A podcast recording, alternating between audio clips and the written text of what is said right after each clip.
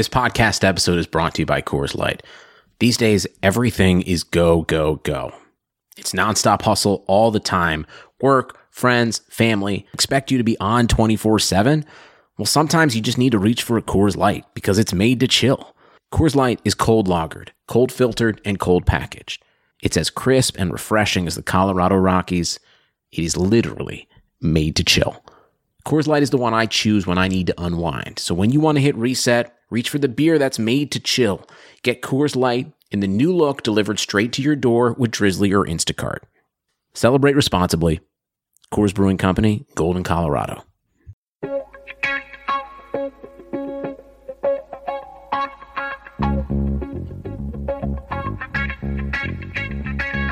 Karlsson, Karlsson, världens bästa Karlsson. Karlsson, Karlsson, hoj här kommer Karlsson. Karlsson, Karlsson, ingen faktiskt ingen annan Karlsson spelar jag så bra som mig. Carlson! Carlson! Carlson scores! Karlsson, Karlsson, världens bästa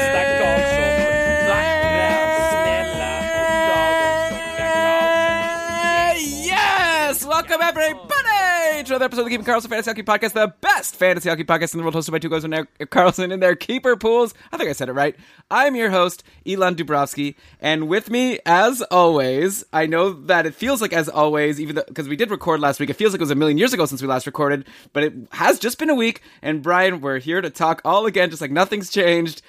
Brian Com, he's my uh, host, co-host. This whole thing is terrible. What have I done? Do you want to try again? No, we're just gonna have to keep it. I'm frazzled, but we're gonna keep going. It's a weird world we live in where Elon cannot, like, so shaken that the intro that he's done, well, this is episode 269. He's done it at least that many times. Uh, it's okay. Everything's going to be okay because things are normal. Hey, can you believe you said it's felt like forever since last week? It's only been 72 hours uh, at the time of recording since the season was even suspended. And this is already my second podcast. So trust that we're going to keep the content coming. Uh, your entertainment from Keeping Karlsson will still be here, whether you're working remotely or you're still working or like whatever your situation is. We're here for you. Yeah, we're going to keep pumping out shows because, come on, let's be real. We don't have anything else to do at this point. And I know you might be thinking, what are we even going to talk about? There's no hockey going on. Well, it's our opportunity to be creative and come up with some ideas. And I think we've got a really fun idea for today. Either fun or it might turn out to be a disaster. So you'll let us know at the end what you thought. But I went back and listened to what we were talking about three years ago at this time. So in 2017 in March, and I listened to episode 139. So we'll link to that in the show notes. And anyone, if you want, you can just pause the podcast now and go listen to that first. But basically, this is going to be a recap of episode 139, three years ago in March. Uh, and we're going to talk about all the players we talked about then. Uh, what did we learn? What did we get right? What did we get wrong? We'll tie it to everything going on right now in the league uh, as of last week and going into next season. So I think this is going to be a lot of fun. I, Brian, that was also a really crazy episode. There were a lot of laughs there, so I'm looking forward to making fun of you for some of the ridiculous things you said along the way. I can't wait for that. Uh, I have not re-listened yet, but I plan on it. And if you want to, too, we're going to link it in our show notes. The the show description begins with "Cross your heart and say your prayers." It's another cuss-free episode of the Keeping Karlsson Fantasy Hockey Podcast. And then in the rest of the description of the episode, I go off that uh, cuss-free prayer theme, uh, talking about blessings and thankful for and the hockey gods. So and shepherding. So uh, check that out. It's a good little piece of writing. Just like for context, also three years ago, uh, things were very different. Right? Uh, Ed Sheeran's Shape of You was in its fourth week at number one on the Billboard Hot 100. Future's self-titled album was the number one selling record a movie called Kong Skull Island, which sounds totally made up. It was number one at the US box offices. Uh, the top NHL scorers were Connor McDavid, of course, some things never change. Patrick Kane, Sidney Crosby, Evgeny Malkin, Brad Marchand, and then Brent Burns. Like, actually, the, the whole top 10 was pretty predictable. Mikael Granlund ranked 12th, one spot behind Jamie Benn, uh, and also Jagr, Jaromir Jagr was a Florida Panther three years ago at this time. Yeah, we'll actually uh, bring up Jagr a little bit later because we talked about some injuries on Florida in that episode. But yes, yeah, so Brian, thanks for the recap there. I also wanted to do a quick recap of the show you did with Lewis on Thursday, the, th- the short shifts episode. That was really interesting, and it was really cool to hear you guys kind of off the cuff trying to answer these questions of what people should do with their leagues now that the NHL suspended. We might not even finish the season. And I really appreciated you guys taking a stab at this without having to, you know, have had even a, a day to think it through. Uh, so now in the light of having a couple more days, I'd love to talk about it quickly, like some of these things you said. I want to say one thing that I heard you guys talk about that I thought was really fascinating, a really cool idea. I don't recall who was the one who recommended it. I think it was Lewis uh, talking about a patron who said this, but he was saying that uh, for a league, if the things don't finish, then they're going to like start the fantasy playoffs next season. Like at the start of next season, they're going to start the fantasy playoffs for this season. So everyone will just kind of have their team. So let's say if you're in a league, I'm in a league with you. We're going to actually start two leagues. One, which is representing the 2019-20 season. And we're going to play out our playoffs with the teams that we had. And I guess you could obviously add and drop players just like you would normally. And then you'll also at the same time be just starting your next season. That seems like a really fun way to settle things. Obviously the most fair and boring way is to split the pot or all these other things that you guys talked about. But I do like the idea of just waiting till hockey starts again and then finish things through. Because who says you have to use that week of the season? Why not use the first week of next season? It's a great idea. I think it's a great idea too, with the caveat that I, I don't think people should keep their teams. And I said this on the episode too, because deployment changes, teams change, right? No, Like, Brian, I, I heard you say that. I disagree. I think it's more fun. Like things change this year. Like every single week that we've been doing this show, we've been talking about like all the superstars being injured. Like bigger more, changes happen over the summer with free agency and like prospects and whatever. I think it would totally be reasonable to have like a mini snake or auction draft with the top teams remaining, so they all draft new teams to go at each other in the playoffs. Okay, I guess you could say that's reasonable. I mean, this is just a matter of opinion and taste. If it was me, I would want to keep my team. Yeah. And I feel like that's part of the fun. And you know what? Lines change during the season. Also, maybe there's a few more changes, but I'll bet you it'll still be pretty darn close. Like if you have Connor McDavid and your opponent has Sidney Crosby, you know, it's going to probably work out. Maybe the one difference is that they get to bring Jake Guentzel out of the IR. But, you know, with all the injuries and outjuries coming, like it seems like the landscape of fantasy hockey has been changing for the past few weeks with all the crazy injuries and the trade deadline anyway. So I don't know. I think it's a great idea. I would love to try it out. And who knows? We haven't made a decision yet for the cupful. So maybe this is an option that we can consider once we get the final answer of what's going to happen with the NHL and Yahoo Fantasy. But I don't know. I think it's a cool idea. One good thing about keeping your teams is that like if you picked like if you drafted a team that was way better than the other teams that were drafted. Like if you if you did a really great job of building your team through the season, you're not starting from square one if you choose to keep your teams and let them roll over. I, I agree. I see your side, Elon. I think it would be more fun to redraft and I don't know which one would be fairer to Well, be you're honest. already going to redraft, to be fair, for your next season. So, Yeah. so- yeah, obviously drafting is fun. We're actually going to do something really fun in the Facebook group. We're going to try to keep ourselves busy over these next few weeks. I had this idea that I want to run some drafts, Brian, for seasons that have already completed, where basically we'll know the winner of the draft, like as soon as it's over, because the results will be there. Even like as the draft is going, we can keep a cumulative count of who's winning in each category, because then it'll just be a fun, like it's like a board game, right? We're just playing a game of who can draft the best, and it's still like there's tough decisions because you grab a, a forward or a defenseman here. Like, you know, you have to decide, oh, should I grab a right wing now who I know got this many points, or do I grab a left wing who got fewer points, but I see that there's fewer left wings available? And then, you know, should I go for hits or blocks? I think it's gonna be a lot of fun. I'm gonna set this all up, Brian. You're not gonna have to do any work. This is something I'm gonna be doing with the patrons, and I think it's gonna be a blast, and I have a feeling I'm gonna do really well. I think I'm good at drafting in snake drafts. I feel like I, I think I think an auction draft experiment for this would be even could more exciting. Which I, I hear the big sigh from you. Uh, but before we even think about those fun ideas, we also have our couple random rumble that Marcus and Ryan McLaughlin are setting up. Stat Attack Marcus, who are like they're. It's this tournament with every team in the cup full, like all 256, I think it is.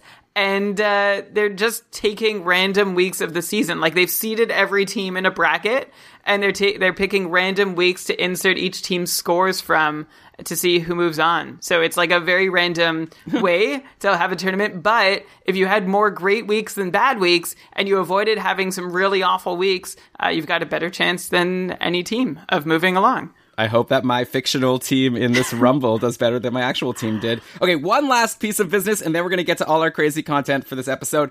Next week, we're planning, again, in the theme of doing crazy creative episodes, we're going to be having a hot takeoff. And uh, people who have listened to the show for a while know we've, we've done this before. It's usually a lot of fun. We're opening this up to you, the listeners, and the patrons, and anyone who's going to find out about this.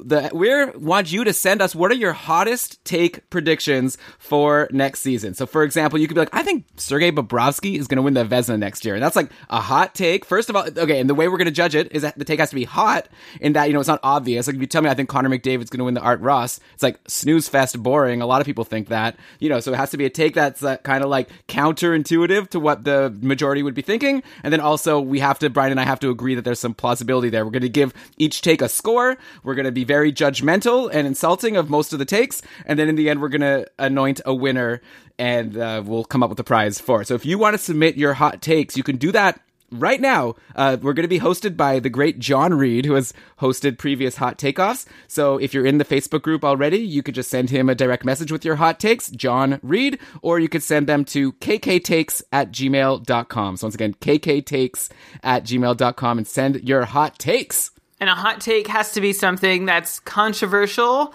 and feels like a minority view, right? Yeah, or maybe that's what I both go hand in hand. It has to be exciting, has to be something that at first you're like, what?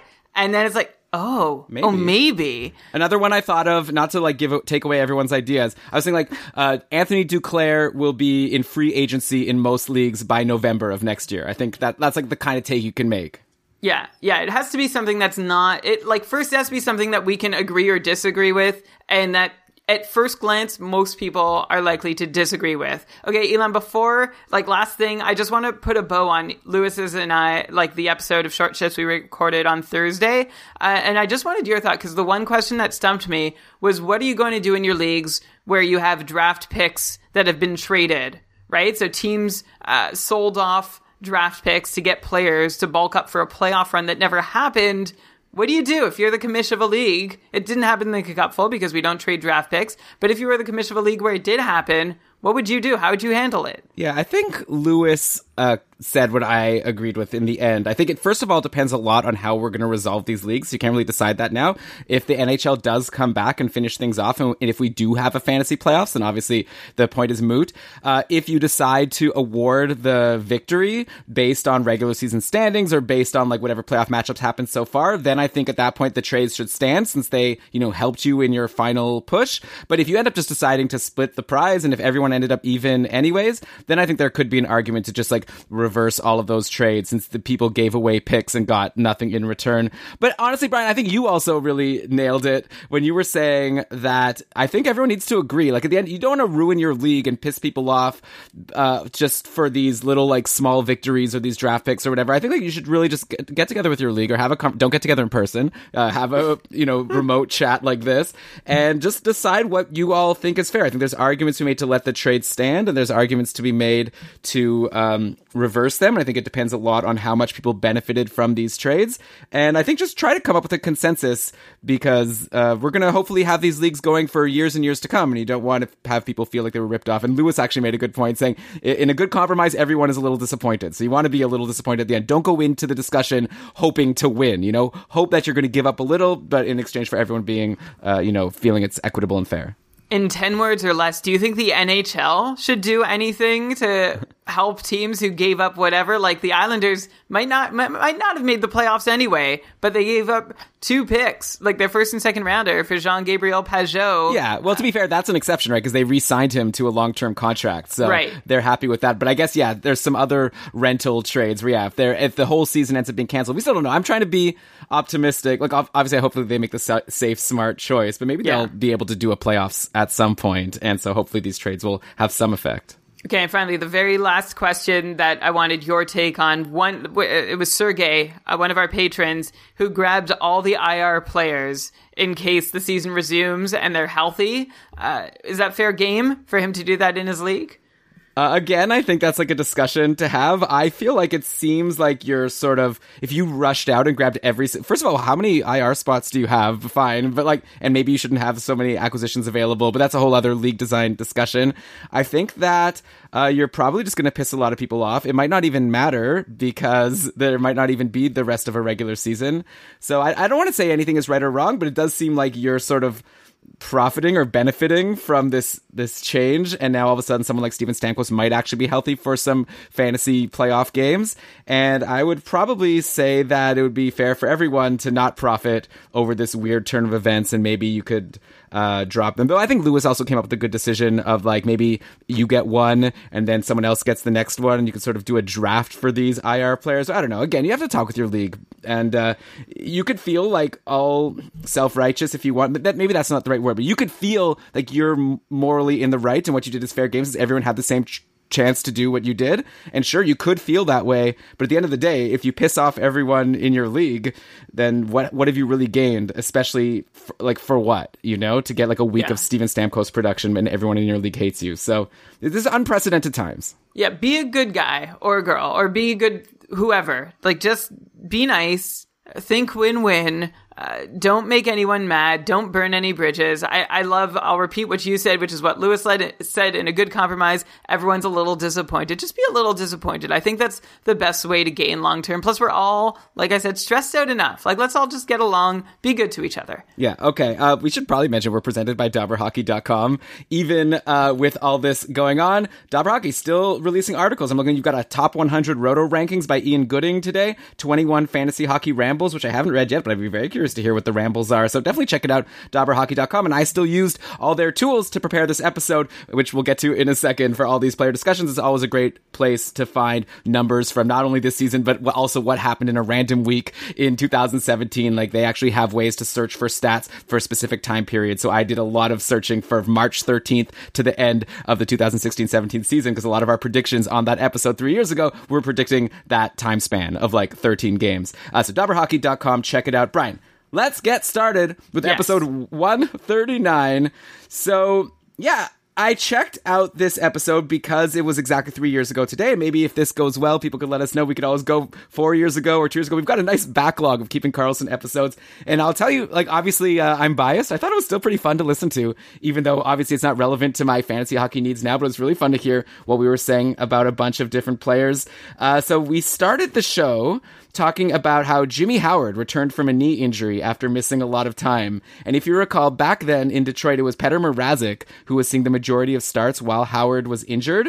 There was a backup goalie named Jared Coreau, who I guess got a few games in. I don't even know what happened to him. He's he's Na- native of Perth, Ontario. He's only actually seen like seven NHL games since then. He's been with four different AHL teams, and right now he's with Bridgeport of the AHL, playing behind Christopher Gibson. But both of them, of course, are going to be behind Ilya Sorokin pretty soon. I know that's not at all what you wanted to talk about, but there it is. There you go. Now we know where is Jared Coreau. But yeah, so at the time, Howard was coming back, and I was saying on the show, man, Petr Mrazek was so bad while Howard was injured. He had only a 901 save percentage in 42 games on the season at that point, which is kind of funny because now a 901 save percentage isn't even like that terrible because save percentages have gone down a bit in the league since then, but still not great. And by uh, 2017 standards, it was even worse. So Mrazek had been a huge bust. And in contrast, Jimmy Howard was actually having a good season. He had a 934 save percentage in the 18 games he played. And so I was asking you if it'll be Jimmy Howard's net moving forward. Brian, do you want to guess how that all turned out? Um, well, I remember at the time that like Detroit seemed totally married to Jimmy Howard, and so I wasn't optimistic that Mrazek would get a shot. I wanted Mrazek to get a shot because I he was coming off a stellar sophomore season where he had a 921 save percentage in 54 games. Like that's a good full season, and of course that put wind in his sails in my mind for years after that. I know, Um, but- Brian. Like on, uh, you used to always be the guy who said like small sample sizes don't trust him. And then there's, there were a couple players you just loved. I feel like Petr Mrazek was one of them. Where Well, you're like, he never why are they playing shot. Jimmy Howard? Why are they playing him? Because Petr Mrazek never got a shot. Uh, Mrazek, like, I was desperate for the Red Wings to play him more and invest in him as their future goalie rather than continuing to go with Jimmy Howard, who was playing like 10 to 12 save percentage points beneath what Mrazek was playing. But of course, that's the Red Wings, and they kept leaning on Jimmy Howard for the same reason that they continued to put guys like Darren Helm and Justin Abdelkader and Riley Sheahan in their top six and Niklas Kronwall on their top power play unit. So that's how I felt about the whole Mrazek Howard thing, I'm sure. Yeah, though like I said, in that season, 2016-17, Mrazek had been bad and Howard had been good. And if you would have like listened to me, I think on the show I was saying that you could, I'd prefer to have Howard moving forward. That would have been the smart call because in the in the final stretch of the season, there Howard had a 915 save percentage and Mrazek stayed bad at 901 in his six games and only two wins. So then, and we know what happened to Mrazek. Though now we come to the present, and like, where's I'm still wondering what to do with a Petr Mrazek because he's somehow a starting goalie in the league, or he has been for most of the year on Carolina.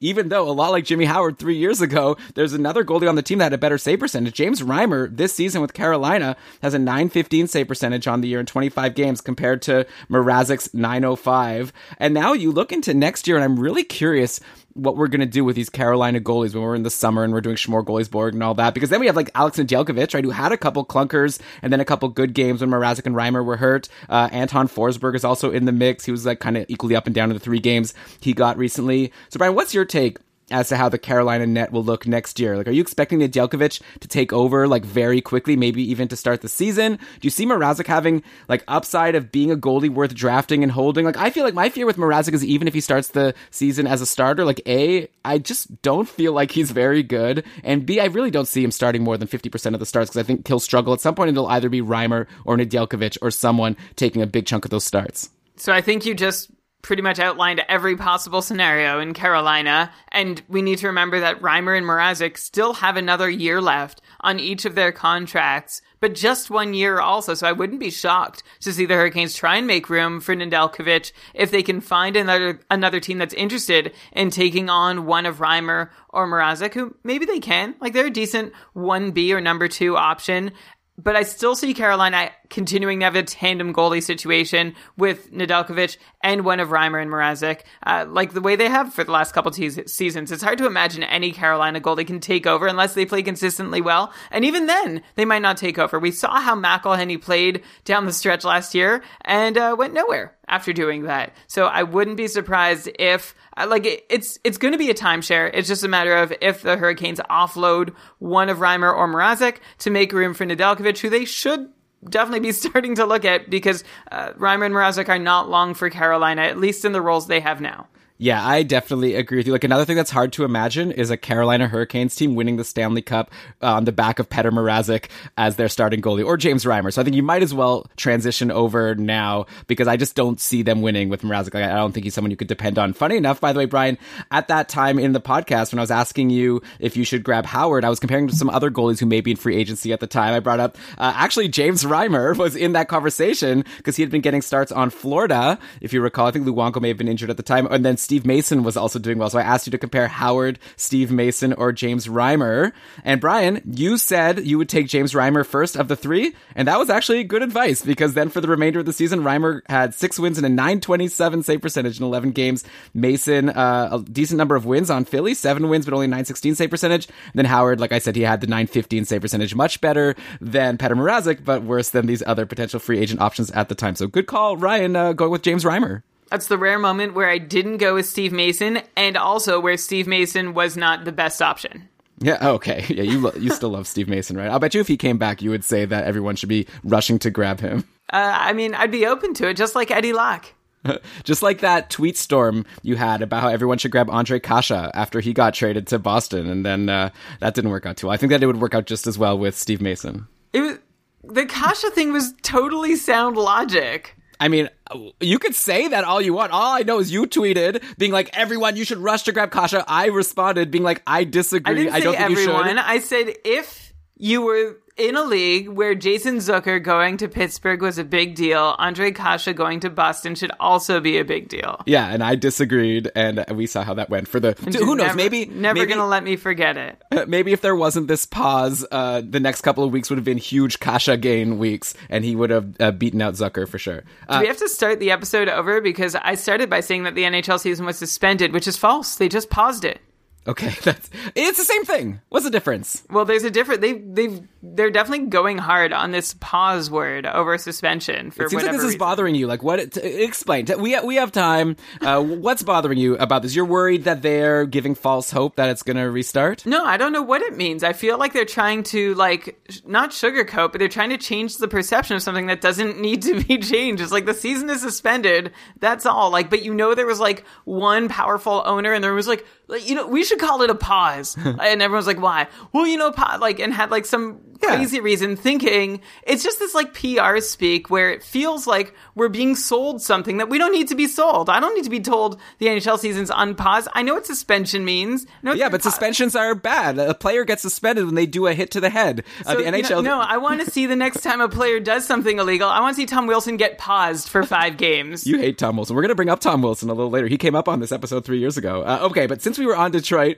we then talked about Gustav Nyquist, who he had been suspended. Actually, he had been suspended for six games, and we talked about he was back from suspension, back to the top line with Zetterberg and Tatar, and Nyquist had five points in four games after returning. So I was all, you know, excited, telling people go and grab Nyquist. He's on a run. He's on the top line with Zetterberg, and if you listened to me, you were very happy, right? Because uh, Nyquist ended the season with 13 points in his final 15 games, so that was a great end of the year. The Red Wings always seem to have these players go off at the end of the season. Remember last year with Bertuzzi and Mantha, all those people were going off at the end also. Anyways, uh, that year, Nyquist ended with 46 points in 75 games, which was similar to his pace this season with Columbus, uh, 42 points in 70 games, so a 49 point pace. So, uh, Brian, what, what do you think? Like, what, what's, what should we do with Gustav Nyquist? Because he was someone we, we didn't even know how to project going into this season because he was going into a new situation in Columbus and he landed around this 50 point pace, which is sort of you know, right on the line of whether you should draft him or not. But at the same time, maybe you can make excuses and say that you can't really judge what people in Columbus did this year just because of all those injuries, right? Like, you know, Cam Atkinson and Oliver Bjorkstrand have missed so much time. Maybe Gustav Nyquist could have found himself on a line with newly, you know, uh, crowned superstar Oliver Bjorkstrand, and maybe that would be huge for him. Maybe that'll happen next year, you know? So I'm, I'm curious to know if you think Gustav Nyquist still has upside to be better than a 50 point guy. Like, if we were doing the almanac right now, would you just land him back at 50 or do you think there's upside for more next year? Well, first off, let's take a trip down memory lane to think that Gustav Nyquist was suspended. Our Gustav? What? He doesn't get angry. He doesn't uh, do things that are suspendable, but he did high stick Jared Spurgeon in the face. He was retaliating on a cross check from behind by Spurgeon, but accidentally got his stick caught under Spurgeon's visor while trying to enact his actual plan of just cross checking Spurgeon back. And then, like, after his stick got caught in Spurgeon's visor, you see Nyquist sort of like hunch down towards Spurgeon and be like, oops, like, that was not what I meant to do. I just meant to hurt you another way. Uh, anyway, I, I think there are two versions of Nyquist, and it's not the guy who gets suspended and the guy who doesn't get suspended. Uh, there's the one version of Nyquist who gets to play on an offensively minded top line with a fantastic centerman like Dylan Larkin or Henrik Zetterberg, or the one who plays on a less offensive line centered by Riley Sheahan, Boone Jenner, or an aging Henrik Zetterberg. And seeing as though Nyquist is locked in for another three years on what is presently a very defense first team in Columbus, I'd be expecting more of the the first or the sorry the second version where Nyquist is uh, sort of stuck on a line that doesn't you know just go all out offensively and he doesn't have a whole lot of chance to reach whatever greater upside he might have. So I, I think he probably is stuck in the 50 55 point range so long as he's on Columbus and that Columbus team is coached by John Tortorella adopting this very defense first mentality Yeah, I, I probably agree with you. I think that the best case scenario would be a line with Dubois and Bjorkstrand. I feel like I could see that going off if Bjorkstrand is anything like the guy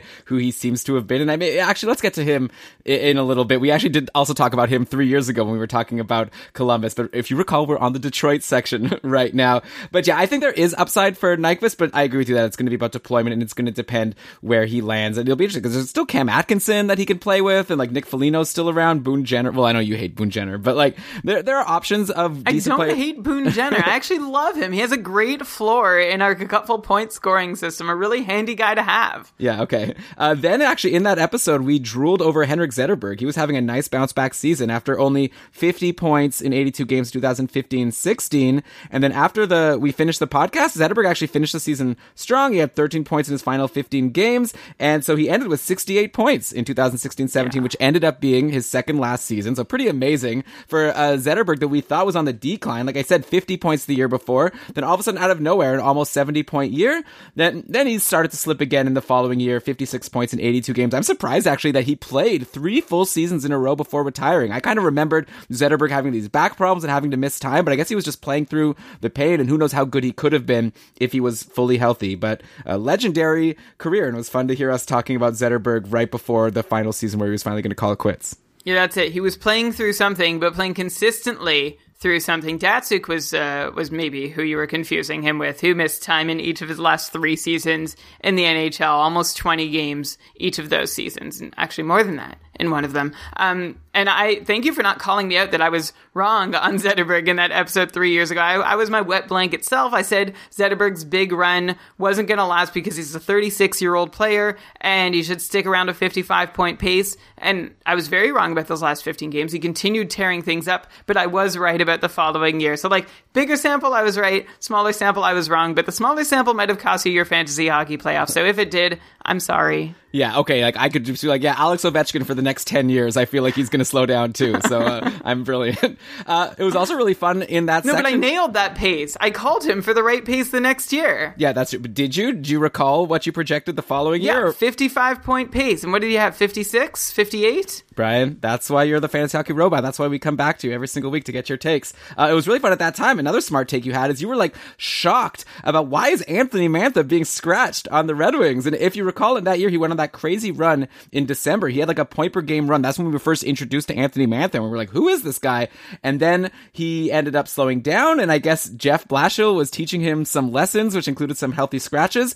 And we both agreed that anyone holding Mantha was snoozing, and we were right. He only played 10 games the rest of the year out of the 15 Detroit games, and Mantha only had three goals, no assists. Uh, clearly, better times were coming. Mantha went on to put up 48 points in 2017 18, then a 59 point pace last season, and he's currently on a 74 point pace this season 38 points in 42 games. It Would be nice if he could play a full season without getting injured. Uh, no reason I don't see a reason for Anthony Mantha to like pull a Rakell, who we'll get to soon, and randomly start falling again next season, right? Like Rakell sort of had this, you know, slow rise and just kept getting better, and then all of a sudden has fallen off a cliff in these last couple years. I feel like Mantha's slow rise should at least stay stable because I don't see why he wouldn't stay on the top line with someone like Dylan Larkin. Rakell, you know, we're talking about he was playing with uh, Getzlaf, who's gotten worse. Larkin should only get better, and there should be these reinforcements in like a Filip Zadina type. So we're still excited about Anthony Mantha next year, right? Oh, for sure. And I'm going to quote from my notes three years ago where I wrote that Mantha was scratched today for the second game in a row while guys like Drew Miller, Riley Sheahan, Luke Glendening, and a guy named Mitch Callahan continue drawing into the lineup. I haven't heard Mitch Callahan's name since. And then I wrote that Mantha was a snoozer, sad emoji afterwards. Um, you know, I don't get any, I didn't get any of the thinking behind Mantha's being scratched and said once he was back in the lineup, still worth a look as an offensive standout on that roster. Three years ago, he was an offensive standout on the Red Wings roster, let alone now where he's both more powerful offensively and the rest of the roster is still paper thin. But you know what, Elon? Thank goodness for Mantha being scratched and the lessons that he learned while being scratched. Certainly Jeff Blashill keeping Mantha in the press box helped him become the player he is today. Maybe I don't know. There, remember that fun rant when Larry David was complaining about who who was it, Kakko oh, getting yeah. scratched, and, then- and he was like, "What? He knows he made him. He know he made a bad turnover. Benching him isn't gonna make him not realize that." Oh, it's funny. Yeah, But- I was being sarcastic for the record. Oh, I didn't. okay. I, I don't feel like you caught it. Well, but sometimes it makes sense. You can't play everyone all the time. Maybe you have to bench a rookie and let a veteran get it. It's Yeah, not like Mitch Detroit Callahan should play ahead of an- the the burgeoning Anthony Mantha. Come on. Okay, Come on. know. Hey, it worked out. I guess. Yeah, yeah, we can't doubt Jeff Blashill ever again. Okay, so then we went and talked about the Anaheim goalie situation. So we left Detroit, went to Anaheim. John Gibson had been hurt, which was common at the time, but he was back. But I lauded Jonathan Bernier for really holding the fort up with Gibson out. Bernier won four of six games, including a 43 save shutout over Chicago. Can you believe that? Wow. And uh, I asked you, Brian, if Gibson owners should be worried about Bernier maybe stealing the job or like taking a lot of starts down the stretch. You like totally shot me down. He said I was being like ridiculous and like, sh- but you've, uh, again, I know you hate this, but I feel like you've always been really down on Jonathan Bernier. But I was actually a, a big Jhonas Enroth backer at the time. I wanted him. I, I quoted his numbers in the AHL. He's like ten and two with a nine forty eight save percentage or something, and still couldn't get a look of, ahead of Jonathan Bernier. Yeah, you were like, while Gibson's injured, why are they just giving Bernier all the starts? They should be giving these starts to Enroth, even though Bernier was great. And actually, after we recorded, it looks like Gibson went back on the shelf, so he was hurt again. He only ended up playing three games for the rest of the season. Meanwhile, Jonathan Bernier ended super strong. He went 8 0 2 with a 926 save percentage on Anaheim to end that season. At the time, you thought it was crazy for me to suggest Bernier better than Gibson, and maybe you will again if I suggest it for next season, because I think I might, Brian. Like, tell me if this is too crazy of a take, but we need to definitely give Jonathan Bernier some credit for his 2019 20 season on the Detroit Red Wings, the worst team in the whole league by far, on such a dreadful team. Bernier held his own. He had a 907 save percentage on the year in 46 games, only 15 wins, but probably you could blame that more on the offense than on him. Uh, that's pretty good. Like a nine, that's like league average, right? On a terrible team. Compare that, by the way, to John Gibson this year, who was on a better team uh, uh, by at least a little bit. And Gibson had a 903 save percentage compared to Bernier's 907 and 19 wins in 50 games. So Are you trying that- to make a point? Like, I want to just step in. Are you trying to make a point that Jonathan Bernier is better than John Gibson? Yeah, I'm saying for next year, Uh. like we look at both of these teams and they both have promising young players coming up. Like Detroit has Zadina, Hronek, like s- some others, you know, Anaheim has, you know, hoping that Terry and Steele and maybe Trevor Zegras will, you know, step forward and become big stars. So like, yeah, both teams have upside. Both teams could also be bad again next year. Uh, but I think Bernier is still the starter in Detroit and he was better this year than Gibson. Uh, I don't know. I think there could be, I, maybe I should have saved this for the hot takeoff, but I don't think it's crazy to suggest that I'd rather have Jonathan Bernier than John Gibson next year, or at least put them in the same tier of guys that I'm not interested in until the very end of my draft and I just take who's left. Elon, you need to take that take, put it in writing, and send it to kktakes at gmail.com right now. I think that should absolutely be in our hot takeoff. Uh, let's look back at John Gibson. Why I still I think that's ridiculous that Jonathan Bernier is worth more than John Gibson. By the way, you mentioned like how he was injured eh, at this time three years ago. This also was the season of the diarrhea game. It happened in December 2016, don't and remind is. me. and John, that, that the exact date I'm sure is etched in your memory, Elon. And I just want to put out there that John Gibson is lucky that the diarrhea game happened then and not now, or else he may have had a hard time staying properly stocked on toilet paper. As for this oh season, Gibson may as well have diarrhea for all the times he's pooped the bed for his fantasy owners. We've watched the once uber reliable top talent tier goalie uh, be a terrifying player to start. And I've yet to find any kind of reasonable or even unreasonable explanation for why that's the case. John Gibson has not looked this pedestrian since his first couple seasons in the NHL, where he saw 63 games, getting his feet wet over th- over two years. But since then, for the last three seasons, John Gibson has been lights out and no doubt one of the best goalies in the NHL. And then this happens. His workload hasn't even been harder this year or anything. He's just been worse. But I'm not losing faith in him from one bad year. I'd happily take John Gibson over Bernier next year. Gibson to me is still a goalie you can draft. Maybe you get him in the later rounds next year than where you got him this past year, the ones before. And Jonathan Bernier, I think, is someone you can pick up off the free agency pile. Like, you don't need to draft this guy. Well, that's assuming Detroit will stay as bad. At some like what do you think just in general, forgetting about the goalies, like which team do you think has a higher upside for the next season or two between Anaheim and Detroit? I think an argument can be made that it's Detroit. Like Anaheim, like Ryan Getzlaf just keeps getting older. I guess they have new rookies coming in, but their defense is very concerning. I don't know. I think it could go either way. Maybe we don't even have to answer because who knows? But all I'm saying Well, you- is I think you just answered your own question, which is that Detroit is not as far ahead of Anaheim next year as you seem to no, think. I definitely don't think they're ahead. They were terrible this year. I'm just saying They're that I think at best.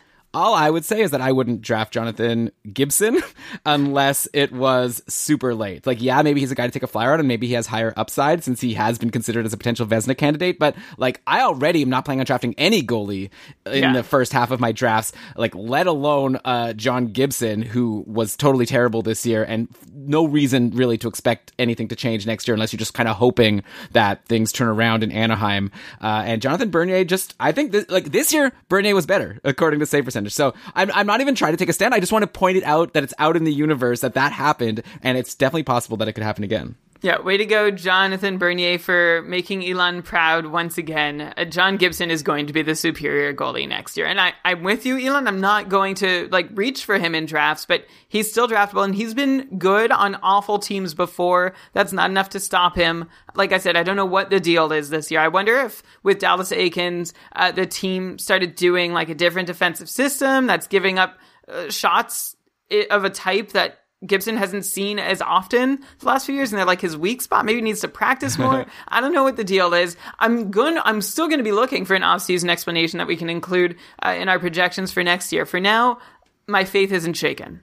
Okay, it should be. I think like you're like you're giving a lot of credit to Dallas Eakins. Like, oh, we had a system, and like they just have to get used to, or maybe they had no good system, and maybe they're just letting in shots because their players were not playing well. Well, Uh, I'm, but it has to be a different kind of shot because I said the the protection that the Ducks are giving Gibson is not wildly different than it was in the Carlyle slash Bob Murray years. Fair. Okay.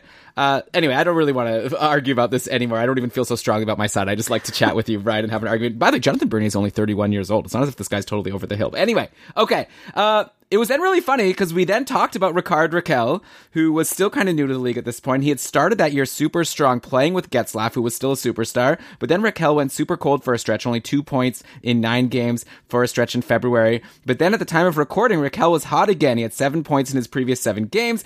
I was actually saying on the show, I was worried that I'd made a huge mistake because I had dropped Rickard Rakell after that cold stretch. Now I'd missed out on all these points and he wasn't even available for me anymore. And clearly, it was a mistake that I dropped Rakell because he continued hot for the rest of the year. 11 points in his final 13 games. He ended the season with a 59 point pace, which was his like breakout year into fantasy relevance. And then the next year, he put up a 69 point season. It seemed like we were all witnessing a budding superstar in Rickard Rakell. But then these last couple seasons have flooded that Rakell garden. And if 2019-20 is over, then Rakell ends with only 41 points in 64 games for a 53 point pace. So Brian, what happened to this guy? Should we just kind of blame this on, okay, Ryan Getzlaf is, isn't that good anymore, and maybe Rakell was benefiting from getting all those sweet passes from Ryan Getzlaf a couple years ago? Or should we blame this on Anaheim just not being a place where anyone could succeed at the moment? Or maybe is Rakell just not as great, and maybe he's just like a 50, 60 point guy for the next few seasons, and, you know, he just happened to have one really good year, uh, maybe a la an Ondrej Kase, but maybe it's not something that he'll be able to keep up moving forward.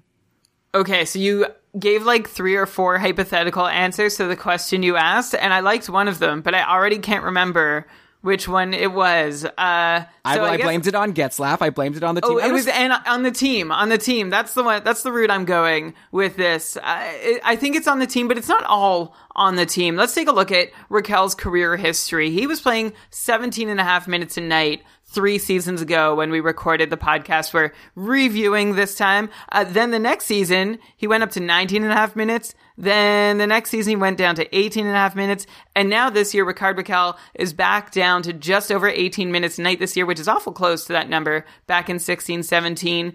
And really, I think the reason that Rakell is struggling, one is the team around him, but also he's looking like a poster boy for five on five shooting percentage regression. If you look at his shooting percentages from the 16, 17 season till now, uh, this is how it goes 19%, 13.5%, 6%, and now this season 8%. And on the power play this season, Rakell is shooting under 10%, which is about 5% lower than any other time in his career.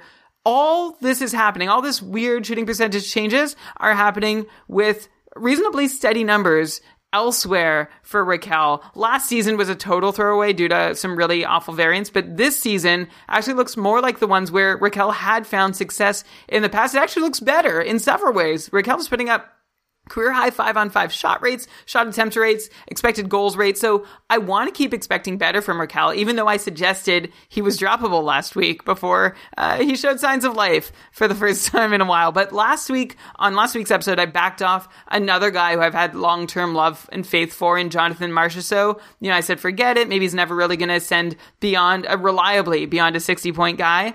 I'm not ready to give up on Rakell the same way. I do hate that Rakell is stuck in Anaheim, which is probably still a year or two away from surrounding him with a reasonable amount of NHL ready top six talent. But he's a really high quality player and he just needs a centerman. And I think 65, 70 points becomes within reach once he gets that, if he gets that.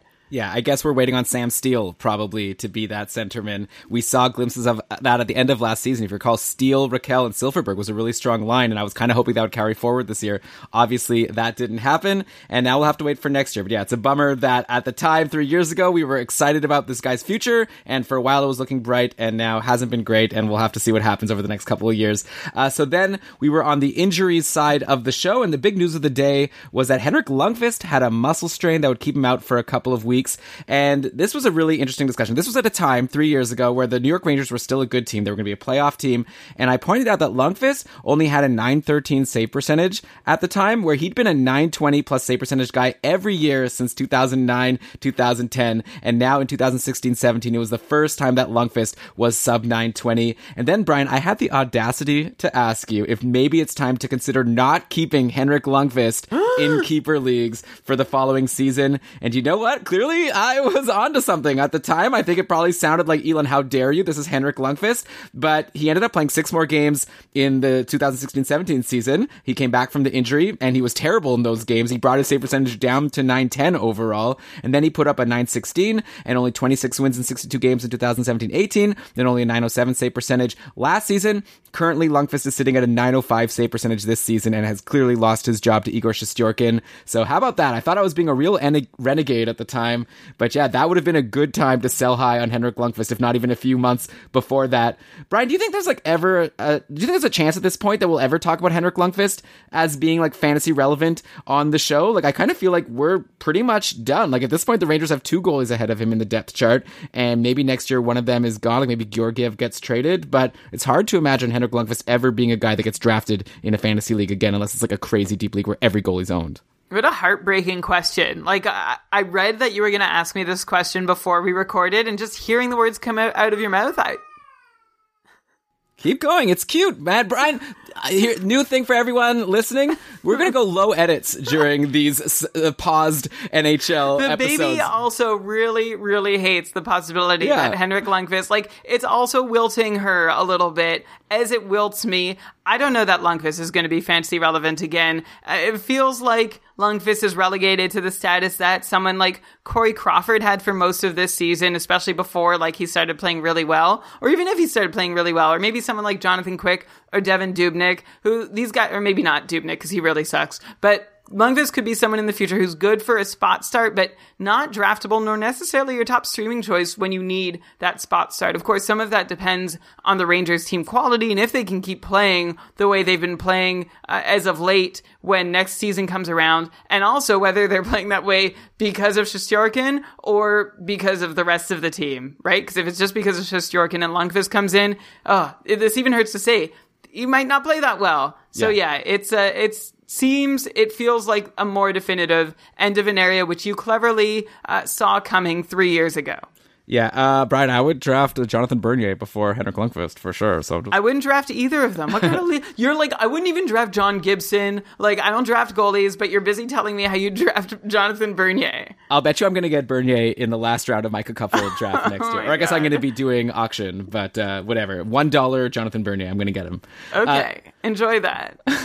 Uh, then, so anyways, with Lundqvist injured, we were like, okay, obviously everyone needs to rush out and grab Antti Raanta, who was the backup goalie on the Rangers at the time. And in Raanta fashion, he didn't end up playing as much as we expected. In this case, because Lundqvist actually just came back early. But Brian, I think this was the start of your Antti Raanta love affair. Uh, he ended the season with a sparkling 922 save percentage in 30 games as the Rangers backup. He followed that up the next year when he went to Arizona. He had a 930 save percentage in 47 games. And then we fast forward to this season, and it's been another good year for Raanta. He's a 921 save percentage in 33 games, but seems to have lost the starting job to Darcy Kuemper. We're kind of like back where we were three years ago with Raanta, where he's on a he's a good goalie on what seems like a decent team, but we're worried that the goalie ahead of him is going to get more starts. This time it's Kuemper instead of Lundqvist. So what are we going to do, Brian? If the season's over and then we're in the summer and we're trying to decide goalies to draft for next year, are we kind of in the same position as we were this year uh, when we were going Kuemper versus Raanta? I think at the time you even thought, like a year ago, you thought Raanta was going to end up taking the job. Where are you sitting now? If you're going into a draft right now, would you prefer Kuemper to Raanta? Do you think Raanta still has some long term value? Like, it seems like a really good goalie, just in kind of an unfortunate situation. Yeah, exactly. He's he's stuck behind a goalie who might be better than him, or at least has a better track record with the team they're both on. So I still love Antti Raanta, but I'm not going to kid myself that he's likely to see more than one out of three starts in Arizona until Kuemper really stumbles, or maybe more likely uh, Kuemper shows himself to be increasingly fragile and can't stay healthy. I, I, I don't know that that's what we're saying, but it was just a long recovery from this injury with a setback. And so, and we also noticed, was it last week or two weeks ago that Kuemper had rarely started more than two games in a row or barely three games in a row at all this season. And I think some of that was, uh, prevention and conservation of Kuemper's health. So that will help Raanta see some starts. And I think Raanta's a number one caliber goalie and he's being paid like one too. He's paying, he's getting paid more than double what Kuemper is. Four and a quarter million to Kuemper's 1.8 million. But Raanta is unlikely to get a chance to realize that full number one potential in his current situation where he is stuck for the moment behind Darcy Kuemper. He remains a really great spot start or handcuff option on a defensively minded Arizona team. But that's it for Antti Raanta. I'm not drafting him with any hopes he is a number one goalie unless the situation changes. Yeah, for sure. And then at the time, uh, since Lundqvist was injured, a new goalie was going to come in to be the backup goalie, which led to a lot of fun on the episode because you had already chided me earlier on in the show when I accidentally dropped. Uh, can I? I'm going to say it now and see if you get mad at me again. But I I said hell on the show, and then you were like, Elon, come on, we got we got kids listening. And then you started saying like playing the heck out of it or something. You were saying heck a lot. And then all a sudden I brought up this new goalie coming in for the Rangers, Magnus Hellberg. And you once again got mad at me and told me to stop swearing. And then you referred to him as Magnus Heckberg for the remainder of the show, which drove me crazy. As I mentioned, it was a cuss free episode of the Keeping Karlsson a Hockey podcast, which is not true now because you just said hell a bunch of times. And you said the P word so many times earlier. What's the P word? It, well, it starts with a P, ends with an S, has a little is in between. I did. Did I? I don't. You oh, were talking about Like diarrhea. Three I, times. I don't even know what word you're talking about right now. P and it ends with S and it has an I in the middle. Piss. Yes. I didn't say that. You did at the start of the show. Go check the tape. You were talking about how to deal with other fantasy owner, like how to deal Oh. with these oh. tricky questions in your league. Right. Oh well, in that case, it doesn't count. I didn't actually say it. Well, I was saying like pissed off, like angry, but you're you're worried. I don't know. I feel like it's it's maybe a bit crude when you're just talking about the bodily function, but I think it's a pretty common saying. But I think I think we got it. This is again we're recapping the episodes. We have to get back into the same argument that we had three years ago. Uh, fun thing, by the way, on this Rangers section is we started uh, pumping up Mika Zibanejad, my current nemesis, who bumped me from the couple quarterfinals last week. Uh, Zibanejad was still a new Ranger at that point, and he scored two goals versus Carolina right before we recorded the episode, and he had gotten on the top power play with Kreider, Zuccarello, Stepan, and Ryan McDonagh. Before that, Zibanejad had been on a cold streak, only three points in 10 games, which is why, you know, on the show I was saying, oh, he might be in free agency. You might want to grab this guy. He's just had a good game and he's getting good deployment. And Zibanejad ended the season very strong. This was another piece of great advice we gave Brian. He ended with 10 points in his final 13 games. Uh, he ended the season with 54 point pace overall. It was 37 points in 56 games. He missed some time, but 54 point pace, not too shabby. And he'd put up a similar pace in 2017 18 before turning into the monster that we now know him as. And yeah, it's pretty crazy that we were talking about free agent Mika Zibanejad. We're going to get to some other players that we talked about as potential free agents that are right now must own like potential first round draft picks in fantasy. Good call, Elon. What a great call. Also, you know what I realized? Last season's or last week's episode was titled 93 till infinity, but it should have been called 93s till infinity because we talked about Zibanejad and Ryan Nugent Hopkins both wearing that number and crushing it. I think every player should just change their number. Yeah, to 93. Yeah. Why not just change it to 99? Then they could all be like Wayne Gretzky. Even Oh, better. g- that's a better idea. Okay, or 97. But anyway, okay. Uh, and then, of course, as is the case in like 50% of Keeping Karlsson episodes, we talked about how the Pittsburgh Penguins had a bunch of injuries. Here's a quote from the show that I said. I said, Letang, still out for who knows how long.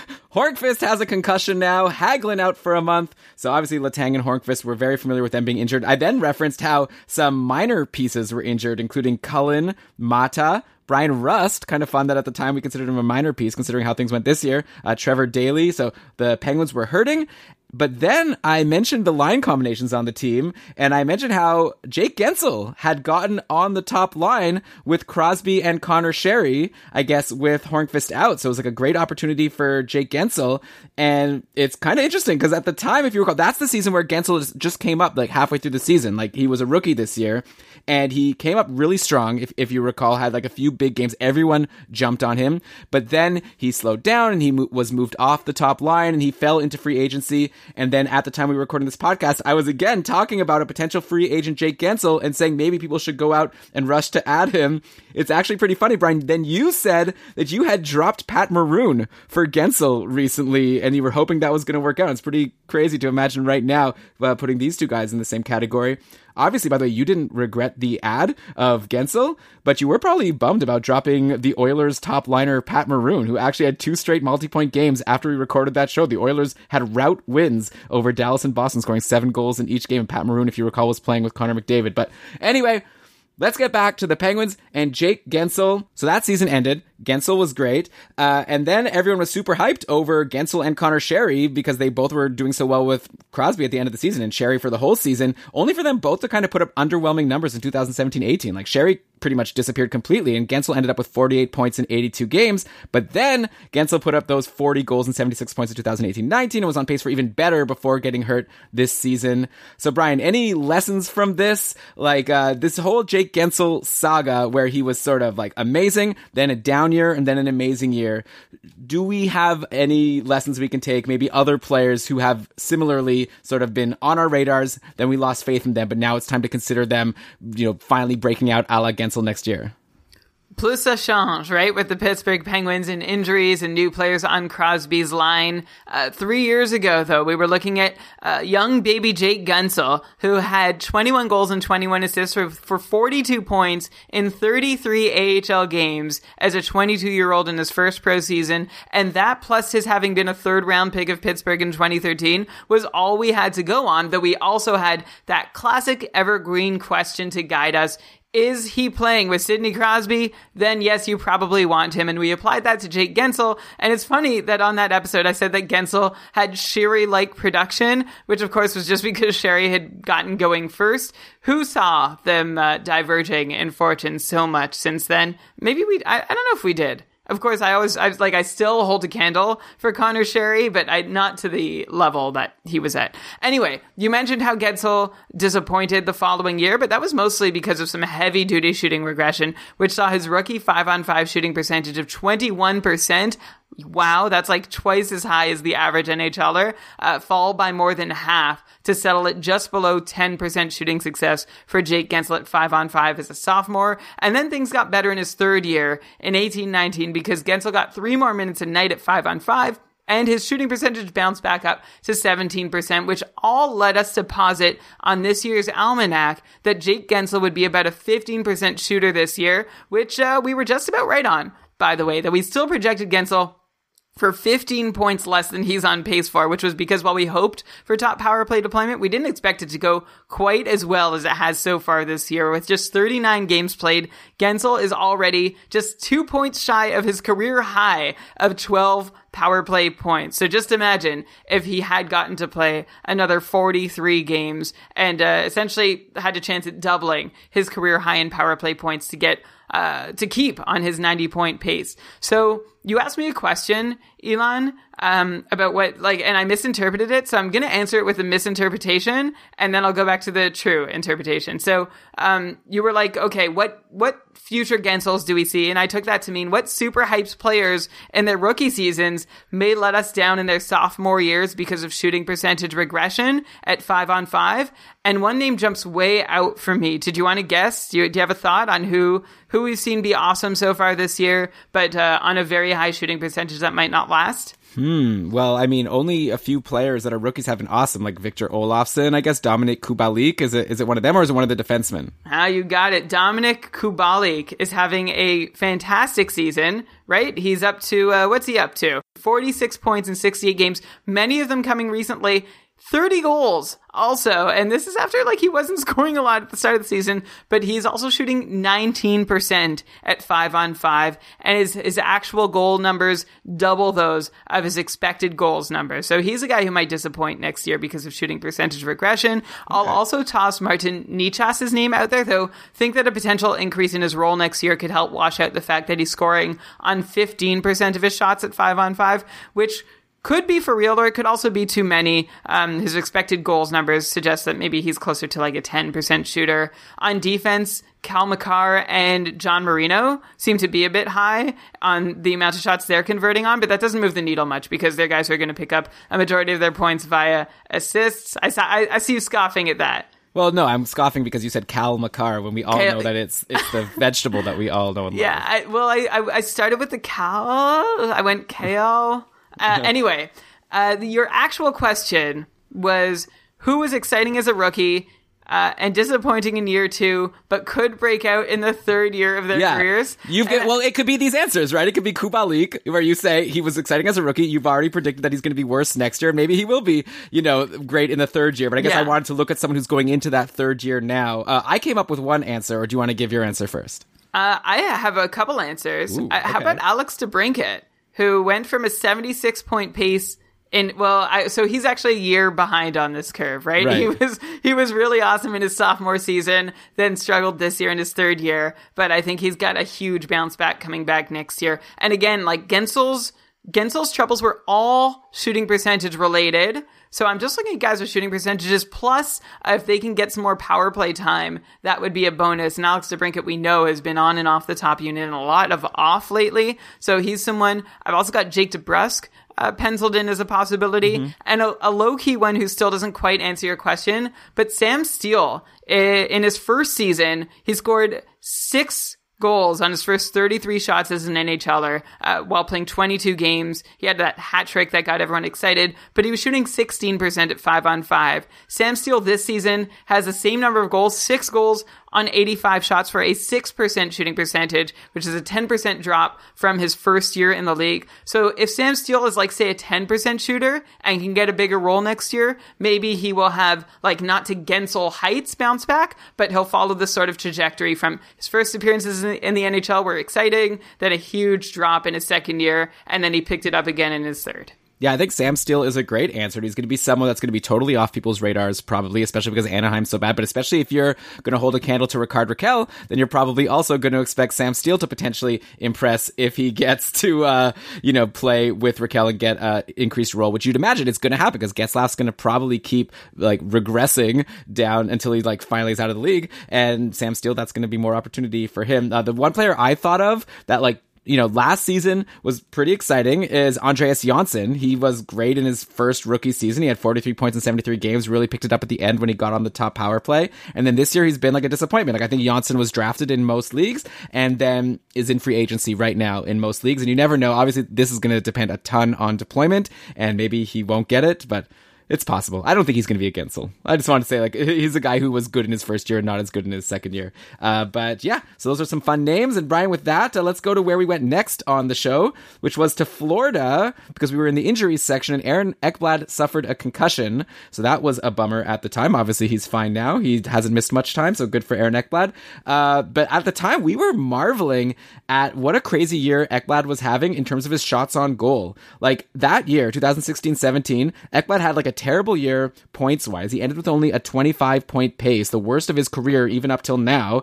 But he paced for 267 shots that season, and he's never broken 200 before or since. So somehow he had this like crazy shooting year, yet didn't get any points. And now this season, like it's totally flipped, right? He's back to his normal shooting numbers, like pacing for less than 200.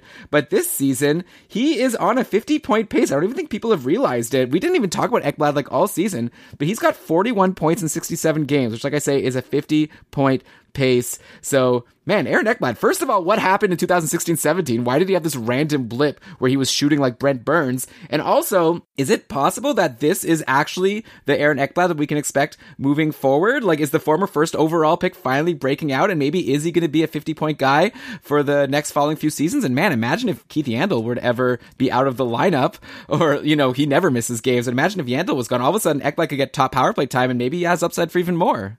Okay, so uh, first off, congratulations for noticing this, Elon. I feel like like if and anyone listening to an episode of a fantasy hockey podcast three or four days after the season has been suspended. I refuse to use the PR speak word.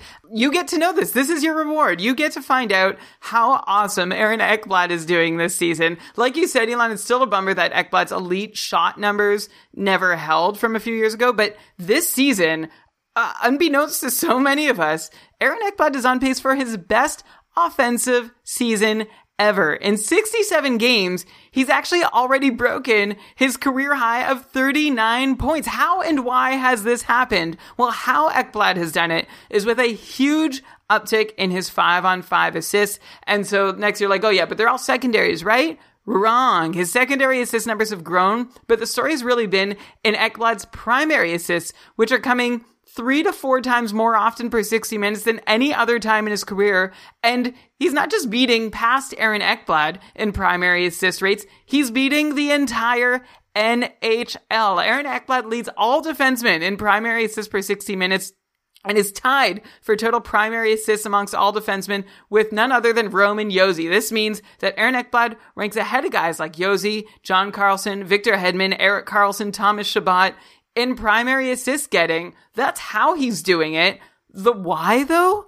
I'm still trying to figure out because Ekblad still has similar minutes, similar on ice goal scoring numbers, similar power play time. His on ice shooting percentage looks a little high, which would mean that maybe his teammates are converting a little more often on pucks they get from him, but it's not so high that it explains so much of Ekblad's surge in primary assist getting. Uh, so let's remember to look into this more in the offseason. I feel like I would need to talk to someone who watches a lot of Florida Panthers games and, and get a sense of whether their offensive system somehow runs through Ekblad this year. Like he's the last guy to touch the puck before setting up whoever the eventual goal score is much more often than before. So way to go, Aaron Ekblad. And I thought if without those elite shot rates, he'd never really reclaim some legit fantasy value. But if he can keep this up and there's no obvious reason that he won't, uh, then he's definitely a legit fantasy option, like amongst, say, like the Charlie McAvoy types. Yeah, and hey, like McAvoy is also a guy who might have a nice uptick because Torey Krug is a free agent, so we don't know what's going to happen with the power play. Even though we know Matt Grzelcyk usually takes that top power play when the opportunity arises.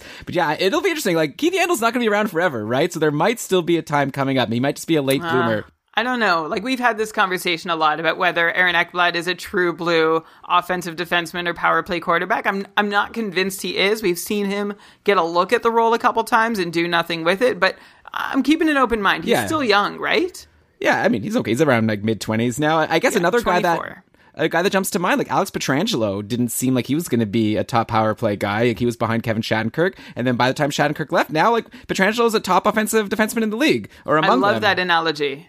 Eh, maybe it'll be the same. I guess we'll have to wait. I, I love when you love my analogies. Uh, there was a point on this episode when you didn't like an analogy I made, so uh, we'll, we'll get to that later. But I like that you like this one. Uh, since we were on Florida, uh, it's fun to re-listen to us talking about the Panthers' lines. They had apparently shaken them up recently. So Barkov was on the top line, so he was still like the star center at the time. He was playing with Jaromir Jagr, who you brought up, and Reilly Smith. then the second line was Huberdeau with Marchessault and Trocheck. Then we had Bjugstad, Sceviour, and Vanek. Remember uh, Thomas Vanek? He actually had a good start to the year before he got traded to Florida. If you recall, he started really strong on Detroit. That was the third line. Anyways, okay, there's some other fun names. Jussi Jokinen was on the fourth line. Um, I still can't believe, Brian, that they had Marchessault and Reilly Smith, and they gave them both up to Vegas in expansion. And they like made a trade where they gave something to Vegas in exchange for them taking Jonathan Marchessault, or instead, I, the whole thing was so crazy to me. Though I guess you can't blame Florida. Maybe they knew that they needed to make room because they were going to be getting Dadonov for free and Mike Hoffman basically for free in the next couple of years. I don't know if like they had that foresight, but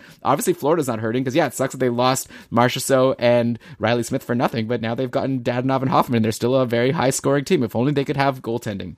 Uh, too bad they don't have a lot of money tied up in a goalie who's not looking too good. But maybe that's my hot take for next year, right? That Bobrovsky's going to win the the Vezina. Wow, you're blowing it all on this episode before the hot take off. And maybe someone else, feel free to take that take and take credit for it. kktakes at gmail.com, or if you're a patron, uh, for $1 a month, by the way. All the perks, you get the bonus episodes, you get the Facebook group, you get our community, which I, I honestly am feel so grateful to have right now. $1 a month, patreon.com slash keeping Karlsson. Right, and don't forget the best thing about being a patron. You're going to be able to play in these drafts I'm going to Oh, make. yeah. Drafts where you know the results beforehand. It's going to be wild. Right, and have some fa- fantasy fun while we're all paused. Um, Jaromir Jagr, can we just take a moment to talk about him as a Florida Panther? Because while I was looking at his long and storied career, I realized that the Panthers, they were Jagr's eighth NHL team, and it- he only was on one more team after them. But this, his time with Florida, it was just the first time since his time as a New York Ranger that he'd spent two full seasons with the same team. In fact, Jagr only spent three more time with three other teams over the course of his career. Uh, I think it was like 24 years, nine teams. Florida ranked fourth in games played. Can you name the, the teams that Jagr played more with? Okay, well, obviously Pittsburgh, and then the Rangers, and then I guess there's gonna be one more. I know he went to Dallas. Is it Dallas? No, It's not Dallas. Dallas. Where else did Jagr play? I don't know. I It's suck. Washington, where he Oh, was yeah. traded Yeah, from yeah, Pittsburgh. obviously. Remember for Robert Lang, uh, and uh, he he actually like, and I think of him more as a Capital than I do as a Panther. But he only played eight more games as a Cap than he did a Panther. So I guess he loved that Florida weather. But you wanted me to talk about who? Marchessault. I just brought it up. I just said it was funny that uh, they lost to Marchessault and Reilly Smith, but then they got Mike Hoffman and Dadonov soon afterwards. But I didn't have a question for you. Okay. Yeah. I mean, I like that we were talking about Marchessault staying relevant on that episode three years ago, and Reilly Smith is a dark horse who could help you here and there, uh, and putting their names up there with Jagr because they were great options. And we also mentioned that Olli Jokinen and Thomas Vanek can definitely be let go. So we were right on that too. It was Jussi Oh, Jokinen. not- oh, was it by then? It wasn't Olli Jokinen. Okay, it's only three years ago, Brian. All right. Uh, so then after Florida, we went to talk about the Ottawa Senators who had some injury trouble. They lost both Kyle Turris and Mark Stone to injuries, and then a bunch of unexpected guys were chipping in, just like last week's episode. If you recall, Brian, we were talking about unexpected Senators chipping in. But at the time, three years ago, it was Alex Burrows and our friend JG Pageau, who was surprisingly stepping in and being a bit fantasy relevant before he would disappear again until the whole team was gone. And then this year, he was like their top center. Uh, then we talked about Erik Karlsson had five points in his last two games, and he'd been inching back to the point per game pace that he had the previous year. At the time of the recording, Karlsson was up to 63 points in 67 games. I said, what a hero. Then I predicted that he was going to hit 82 by the end of the season. Do you recall if Karlsson ended up making it up to point per game before season's end in 2016 17? I, I don't recall. All I recall that this is the last time it was remotely fun to be a Sens fan. It was when they were one goal away from the Stanley Cup final, which we heard nine more times, uh, both as an excuse to load up and then an excuse to blow up the team. Uh, but it's funny because Erik Karlsson like still has that narrative where he's always inching back up towards that point per game or maybe more 70 point pace these days after a slow start. So tell me, did he make it? Did he get to a point? Per, did he get to that 82 points on the season that you predicted? No, he didn't. Oh, it so was sad. Uh, Not only that, but How he even close? he even missed some games. So he only ended the season with 76 games. I'm sure people depending on him were especially frustrated that he missed a few games near the end, I guess to rest up for the playoffs, and he ended with 69 points in 76 games. So uh, that 74 point pace. yeah, not bad, but not the 82 from the year before. And I right now people would love to get that pace from Erik Karlsson next season. Maybe he could still do it in San Jose. You never know. I think he's got a I think he's got a good chance. Spoiler alert. Okay, spoiler for what? Like that if anyone was didn't want to be spoiled on wanting to know what I thought about Erik Karlsson next year. Sure. I guess spoiler for the almanac that we'll be doing over the summer, probably, if the world still is around. Uh, so, in the same vein of recommending maybe adding free agent guys who are now superstars in Guentzel and Zibanejad, uh, we then talked about a bunch of injuries in Tampa Bay, including Tyler Johnson, who had been on the top line in power play with Kucherov. And so we were saying, wow, this is a great opportunity for someone to step in. And I pointed out that the lines in the previous game were Kucherov with Palat and a guy named Brayden Point, a new young young whippersnapper, Brayden Point, and then Brayden Point was also on the top power play with Drouin, Kucherov, Palat, and Victor Hedman. And I said that it looks like Brayden Point may need to get on our radars. Of course, him being pointless in his last six games makes him easy to overlook. But I asked, like, Brian, would you still take a flyer on him while he's on the top line in power play with Kucherov and company? And like, I'm embarrassed to say that we both kind of danced around Point being worth adding for the rest of the show comparing to the other hot streak guys that we brought up. I don't think either of us ever ended up picking Point over a lot of the other options, which was definitely wrong because Point ended that season amazingly. He had 16 points in his final 15 games, so over a point per game. Then, of course, that was just the start because the following season, he put up a 66 point season in 17 18, which I don't think we predicted. And then he followed that up with 92 points in 18 19. Uh, he slowed down a bit this year, but still he's at 64 points in 66 games, so an 80 point pace. So Brayden Point, huge superstar. And this was right at the start where I literally said, Brian, should we get this guy on our radars? So, uh, I feel kind of bad because uh, we clearly were a little bit behind the times on Brayden Point and we were recommending, as, as I'll get to soon, I recommended Jordan Weal over Brayden Point, and Brayden Point definitely had the stronger end of the season and then a huge career after that. I don't know, Elon. We don't put ourselves like we were talking about Brayden Point and saying he, he needed to be on your on your radar. I don't think we like we didn't know much about him the same way we didn't know much about Jake Guentzel, right? Like I in my notes I mentioned how he was drafted by Tampa in the middle of the third round back in 2014, around the same place Guentzel was actually, and this was just his first pro season, and we had already talked about him a few times because he had some uh, occasionally interesting deployment and some good shots on goal numbers, and we mentioned that Dobber prospect saw Brayden Point as a top six playmaker, so I think we did a pretty good job raising awareness about Brayden Point uh, just putting him up against Jordan Weal, I don't know that that was totally fair because Jordan Weal was uh, doing well. Like he was on a hot run. He was on a, a hotter run at the time. And Brayden Point, we had no idea what his deployment would be down the stretch. And uh, again, we still mentioned, like, you're saying like we got it wrong. I still think we did a good job. Okay, we did a great job. Go back and listen to the episode, and then uh, send us lots of praise and money for all the great recommendations we made. Uh, yeah, okay, this gets even crazier. Okay, so I've already talked about how we were like saying Guentzel and Zibanejad may be good guys to add out a free agency. Add Brayden Point to the list. Then we got to Carolina, and we were super excited because Carolina had a five game week coming up, and there we were saying basically that probably all of the Hurricanes are in free agency aside from Jeff Skinner. And I was talking about like maybe Sebastian Aho or Elias Lindholm, maybe good guys to add, or Jordan Staal. But like Sebastian Aho was another guy, another superstar who we were talking about at the time as someone maybe you want to add for the following week. He ended the season with 11 points in 17 games, and Elias Lindholm had 12 points. So neither of them were like huge pickups. Like I guess they were good for that five game week. Uh, definitely Brayden Point was the best. If we could go back in time, I would have recommended Brayden Point of all of these players for the end of that season. But Brian, Let's ask a, a, fun question right now. I know you're going to hate me for this, but I love getting a ranking of players. If we wanted to rank the March 12th, 2017 available free agents for how well we think they'll do next year, let's say points only, you've got Zibanejad, Aho, Guentzel, Brayden Point. Uh, how would you rank these four guys? I guess we could, you know, honorable mention to Elias Lindholm, who's like probably the last of the group, but probably still like a 65 plus point guy. So it's funny that we were also talking about him as a nobody. But of those four superstars, Zibanejad, Aho, Guentzel, Point, how would you rank them for next year in terms of total points? Ah, Elon, this is a hard question because this season they're all between roughly 80 or 90 point paces, except for, of course, Mika Zibanejad and his furious run lately, which has put him on pace for 108 points. And I think all this scoring is reasonably sustainable. Like no one is really crazy overperforming. We mentioned last week that Zibanejad on the power play probably scoring a little too often. Guentzel also had been shooting high on the power play, scoring on 27% of his shots. But would you believe that's Guentzel's three year shooting percentage there? Well, it's actually 26%, but it's pretty much the same thing. So maybe he can keep scoring goals on the power play the way he has been. And maybe Zibanejad can do it too. Like all these guys, uh, Guentzel, Aho, and Point, are all elite, and I can only spit split hairs and nitpick to find anything resembling an Achilles heel amongst this group.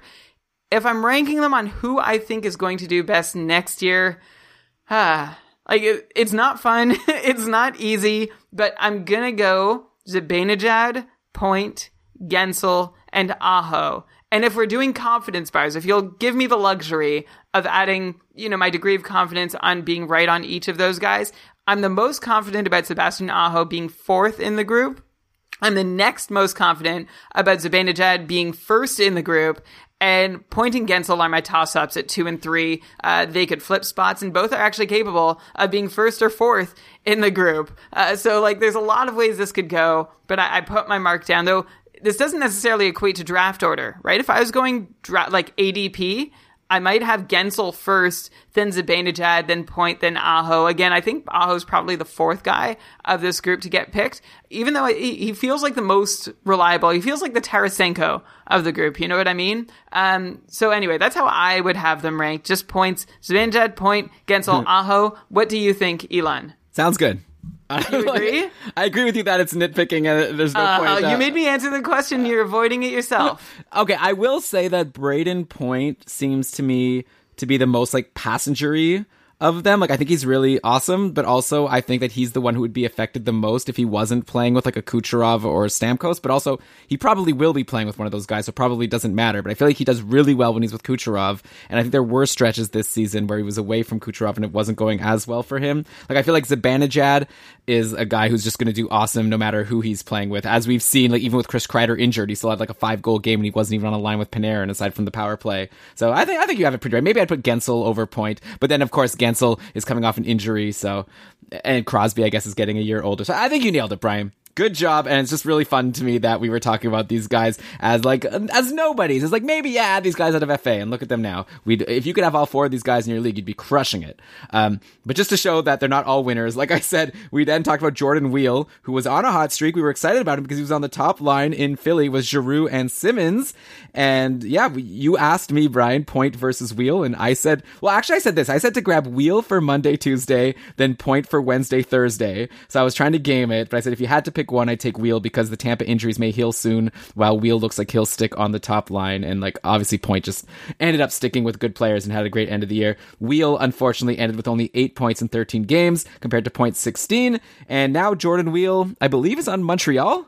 Like he's still in the league. I don't think he's doing anything, but uh, he, he's out there. Yeah, he's like a good utility guy. I think he was much loved in Philadelphia. I think he's also much liked in Montreal for being a good mid sixer. Um, and we mentioned like he was on a run at this time three years ago, and we named the episode "Streaky Wheel" just to tease. So we were sort of suggesting that it wasn't going to continue. I mean, he doesn't have a huge pedigree or anything, or he didn't then. He still doesn't now, and I think he just. Why are we even talking about him? I guess because he was exciting three years ago, and it was a, a rare, exciting moment for Jordan Weal. Yeah, hey, I mean, this is a recap episode, Brian. It's like if we were doing a recap of season three, episode seven of uh, Entourage, you know, we'd have to go through every single scene. So we're doing the same here. And next up, we went to the Washington Capitals. This is a pretty funny one in hindsight. So here's what I said I said, another no namer on a line with a superstar. So I was referencing uh, Jordan Weal there. I said, another no namer on a line with a superstar is Tom Wilson, playing with Ovechkin and Kuznetsov in Washington. So at the time, Tom Wilson, I guess, was a nobody.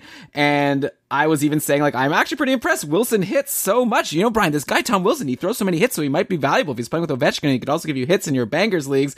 And Brian, back at this time, you didn't hate Tom Wilson yet. So you, You know wouldn't. why?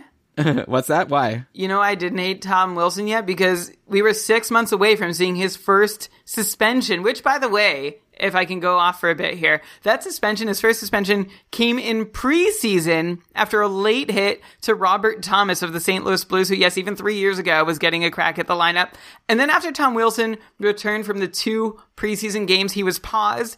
In the same preseason, he boarded another St. Louis Blues, Sammy Blais, and got a four game pause. Then Tom Wilson took a break from doing dangerous things to, to St. Louis Blues players by illegally checking Zach Aston Reese in the head, uh, but then was triggered again by the royal blue and gold colors of St. Louis and got 20 games for illegally hitting Oscar Sundqvist in the head. Uh, like, what the hell happened with a young Tom Wilson and the St. Louis Blues? Yeah, I guess they had a bit of a rivalry going. I have no idea. That's really interesting. I, I never uh, put that together that all these suspensions were against St. Louis. Uh, so now, like moving forward to the future. Oh, at the time, by the way, anyone who jumped on our Tom Wilson advice obviously weren't too happy about it because he only had three points over the rest of the season. But now he's looking pretty good, especially in your bangers leagues. He's sitting at a 53 point pace this season, same as last year, actually. So he's been pretty much what you would have expected when you drafted him. Brian, do you think that we'll just be predicting another 50 to 55 point season for Tom? Tom Wilson next year, or do you think that it's possible that he'll, you know, may- maybe go even higher or, or maybe lower? Of course, I, I feel like you're probably going to say lower the same. No, I think yeah, I'm actually going to say the opposite. I think that Tom Wilson is probably can repeat this again next year, and I'll acknowledge also that there's reason to maybe expect more than he's offering this season. Though not as like some breakout skilled player. Like I don't think Tom Wilson has a Bryan Rust like turn in him, but I can see enough quality and variance in Tom Wilson's numbers to suggest that there's a chance he could creep towards 60 points if he holds his current deployment and the guys around him stay the same, both in being the same people and having the same playing abilities. Oh, interesting. Okay, so again, and hey, he hasn't been suspended for a while, so maybe he's you know learned from his past, and maybe he's more mature and grown up now. You know, he's hanging out with Alex Ovechkin. Maybe he's a good influence on him. Uh, by the way, speaking of Ovechkin, we were talking about him on that episode because he had been snake bitten. I was asking you, should people be worried about Ovechkin? He had gone nine straight games without a goal, and even more if you only looked at even strength goals. It'd been a really long time since he scored an even strength goal. Uh, thankfully, on the show, we didn't say that Ovi was done. In fact, we both said it was a good buy low time to get Ovechkin if you still had trades open. Like, you know, a lot of leagues had already passed the trade deadline. Uh, Brian, you said specifically you should buy low on Ovi, but keep in mind that he's in decline, so don't pay full Ovi price. Uh, so, and then later on, when I was asking you, okay, so then if you had Ovechkin, would you trade him? And then you were sort of hedging. So you really weren't sure, but it was interesting how you said that Ovi was declining because it turned out he definitely wasn't declining. He was teasing us that he might be. But after that episode, first of all, he ended that season with six goals and seven assists and 14 games. So he's, you know, scoring every second game and almost point per game. So, and then he continued after that. So remember that this is 2016 17, disappointing season for Ovechkin, right? 33 goals, only 69 points. So a down year for him. The following year, 49 goals. The following year, 50 goals. And this season, Ovechkin is at 48 goals already through only 68 games. That's a 58 goal pace. So this is definitely not someone that's declining. It seems like someone that's finding another gear and going back to the production that he had when he was first getting into the league. So Brian, like, will Ovechkin ever be in decline? like, I feel like we can never say it until like he has like two straight seasons where he has fewer goals. Totally. I, I also feel the same way. The drought we were talking about three years ago, uh, that turned out to be a 10 game goal drought, the longest of Ovechkin's career. He hasn't done that again since, uh, and it was one of 14 times in Ovechkin's entire career that he'd gone more than five games without a goal. Shout out to uh, Becca H's article over at Japers Rink for that little tidbit. Ovechkin has these seasons where he looks in decline, and 16 17 was one of them. 18 19, just two seasons ago, well, if you're counting the, yeah, two seasons ago is another recent example, but then he follows up those seasons with these bounce backs that erase any doubt in his ability to continue putting up numbers. Now Ovechkin is age 34, and as, like, my take on him is that we've never seen a goal scorer like him, so I have no idea what Ovechkin's aging curve looks like. A more human hockey player with Ovechkin's profile would definitely be trailing off by this point, but Ovechkin is a less human hockey player. He's a guy I have no problem just throwing out all my prognostication and projection techniques and saying, let's just watch Ovechkin and enjoy him and hope the ride never ends because who knows how long it'll be till we see another one like him. Yeah, maybe one of the most sad, I guess, outcomes of the NHL season getting paused is this is going to make it harder for Ovechkin to catch Wayne Gretzky. And I, I still think he could do it, but obviously losing a, a few regular season games right now is going to hurt. But I, he's just, yeah, he keeps scoring. If he could keep putting up 55, 60 goals per season, it, won't take him that long. Uh, then on that same episode, that, that was the season, Brian, where the Capitals decided that John Carlson wasn't enough and they brought in Kevin Shattenkirk at the trade deadline to try to help them for a playoff run. And then I mentioned on the show, though, Kevin Shattenkirk got suspended. A lot of people were being very naughty in this episode. And so Shattenkirk was suspended for two games. And I was saying, oh, maybe uh, now John Carlson will do something, at least for these two games. And he didn't. He was actually a, a total dud that season. He only ended with 37 points in 73 games. But since then, John Carlson has taken over as the top power play defenseman on Washington. And he's paced for 68 or higher ever since, already at 75 points in 69 games this season. So it would have been interesting to see how high he would have ended this year. Probably would have been over a point per game. Yeah, he only needed seven more points over his last 13 games to be a point per game player. That seems very doable for the season John Carlson was having. So, uh, what's to say? What a fantastic season for John Carlson. He is also someone who benefits from the economy built by Alex Ovechkin's scoring, right? So, it'll be really interesting to see in Washington if and when uh, Alex Ovechkin starts to tail off and decline the exact imprecise impact that has on players like Carlson and uh, Tom Wilson, who are also aging as well, but they're not as close to falling off the age curve as Alex Ovechkin should be, at least. Yeah, I don't. I think it'll be around the same time. Honestly, I feel like when Ovechkin is like 38 and then John Carlson's in his early 30s, I feel like they'll both be tailing off at the same time. So maybe we won't ever find out what John Carlson in his prime is like without Ovechkin, which is probably just fine for him. Uh, so then we went on to another player that's pretty much a superstar now, but at the time we talked about him like they were complete garbage. Speak Uh, we for were yourself on this one.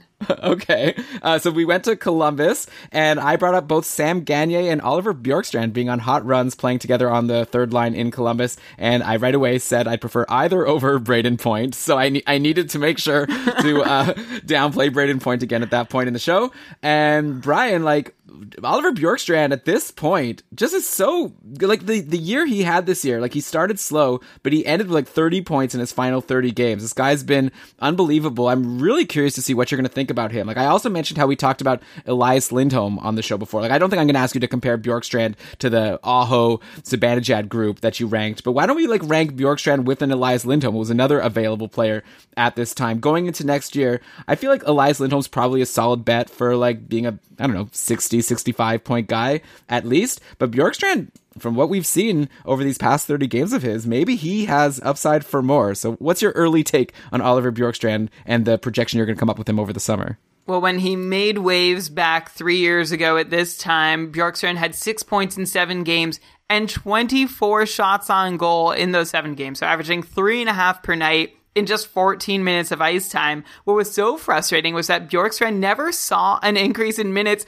from that moment all the way up until this season. How much Oliver Bjorkstrand did we miss out on? It's so disappointing. And only once Bjorkstrand started scoring, did his time on ice even rise? He was under 17 minutes a night before going on his run. Now, uh, before he got injured, he was over 18 and a half minutes of an, a, a night. And it makes you wonder, like, chicken or egg, right? Which came first? Did the scoring lead to the rise in minutes or did the rise in minutes lead to the scoring? But it almost doesn't matter because we saw Bjorkstrand's talent there three years ago. His underlying numbers have barely changed since then. This has all been about opportunity for Oliver Bjorkstrand. He's posting career highs in all the numbers I like to see, but the signs were always there that he could do this. Um, so I'm, I guess I'm just happy. I don't have to be mad about Bjorkstrand not getting opportunity anymore. It feels like he should just be dialed in for 17, 18 minutes a night going forward. Still on the defensive Columbus teams though. So I, I think his 60 points this year feels like a, the right amount to peg him at for next year. Okay, so you would take Elias Lindholm over Oliver Bjorkstrand then?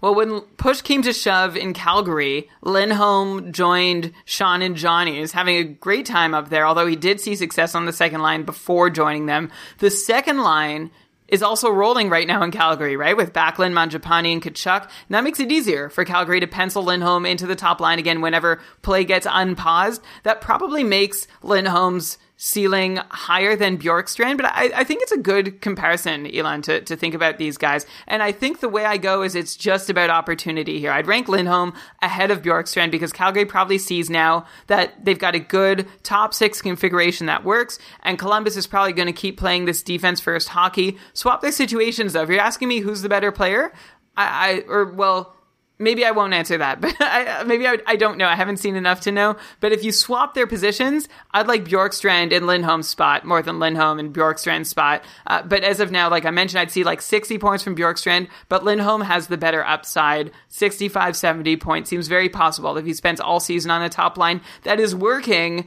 as it has been for the last quarter or whatever. I, I don't know how to frame this season. It's but fine. let's say the last 15 games of this season where Gaudreau was suddenly clicking and doing things that he hadn't been doing for the first 50 or so games. Uh, if Lindholm's a part of that ride, that's great news for him. So yeah, I'd take Lindholm over Bjorkstrand. Yes. Given their circumstances, you agree? Yeah, no, I, I've been waiting for you to finish the sentence because I actually disagree with you. Oh. Uh, I'm excited to uh, discuss, or maybe we've already talked about it a lot, but I would say like you have it flipped from how I think of it because I think that Bjorkstrand has the higher upside. I think Lindholm's the safer pick because we've seen him sustain like a 60 plus point pace for a couple years now. But Bjorkstrand the one, is the one who's been putting up all these shots and 30 points over his last 30 games, like I said. So he's shown us the capability of being a point per game guy. Plus, I feel like with Columbus getting healthy, it seems like Bjorkstrand has bumped Cam Atkinson from the top line when everyone's healthy. So if he's going to play with Dubois and maybe like a Nyquist or someone, and then if he's got, you know, Werenski or Seth Jones, like if everyone's out there and healthy, we've seen an upside from Bjorkstrand that, th- that I think is higher than Lindholm. But, you know, Lindholm seems like a safer pick. So I'd flip it. Well, I also think Bjorkstrand has like higher potential upside. I think he just has less chance of realizing it. So I don't know. Are we both saying the same thing? Like No. Lindholm, because of where he is in Calgary, is going to do better than Bjorkstrand. You think that Bjorkstrand could still ex- like get to that 65, 70 point plateau if he just gets the right line mates in Columbus? I think he could be higher. I think he could just Oh. continue what he was doing this whole I ju- season. I just don't. Well, but he was doing 60 points this season. sorry, over the last 30 games. Like when he started to finally get the opportunity on the, t- ever since he's been on the top line, he's been a point per game guy. Yeah, so I, I hear you. I'm curious to see. I obviously am just pessimistic that Columbus runs a system that's going to let anyone score a lot more than 60 points.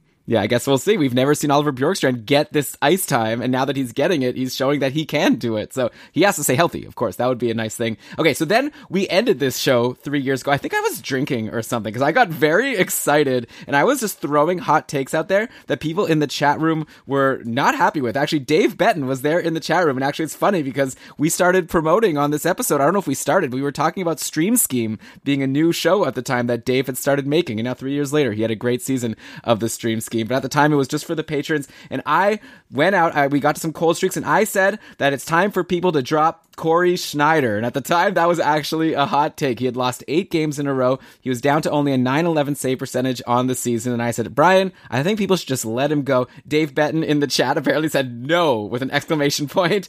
And uh, you want to know how things ended up going the rest of the way? Brian, you want to take a guess? Oh, I think that uh, Cory Schneider bombed.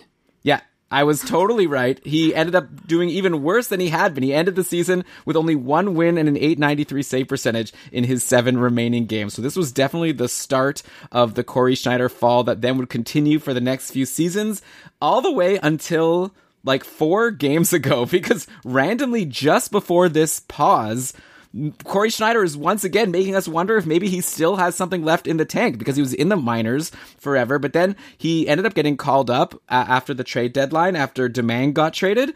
And in Schneider's four games he's played, three wins and a 952 save percentage, including a shutout over Anaheim. So, Brian, I don't know. Like, uh, I, I don't want to. Elon, Okay. Yeah.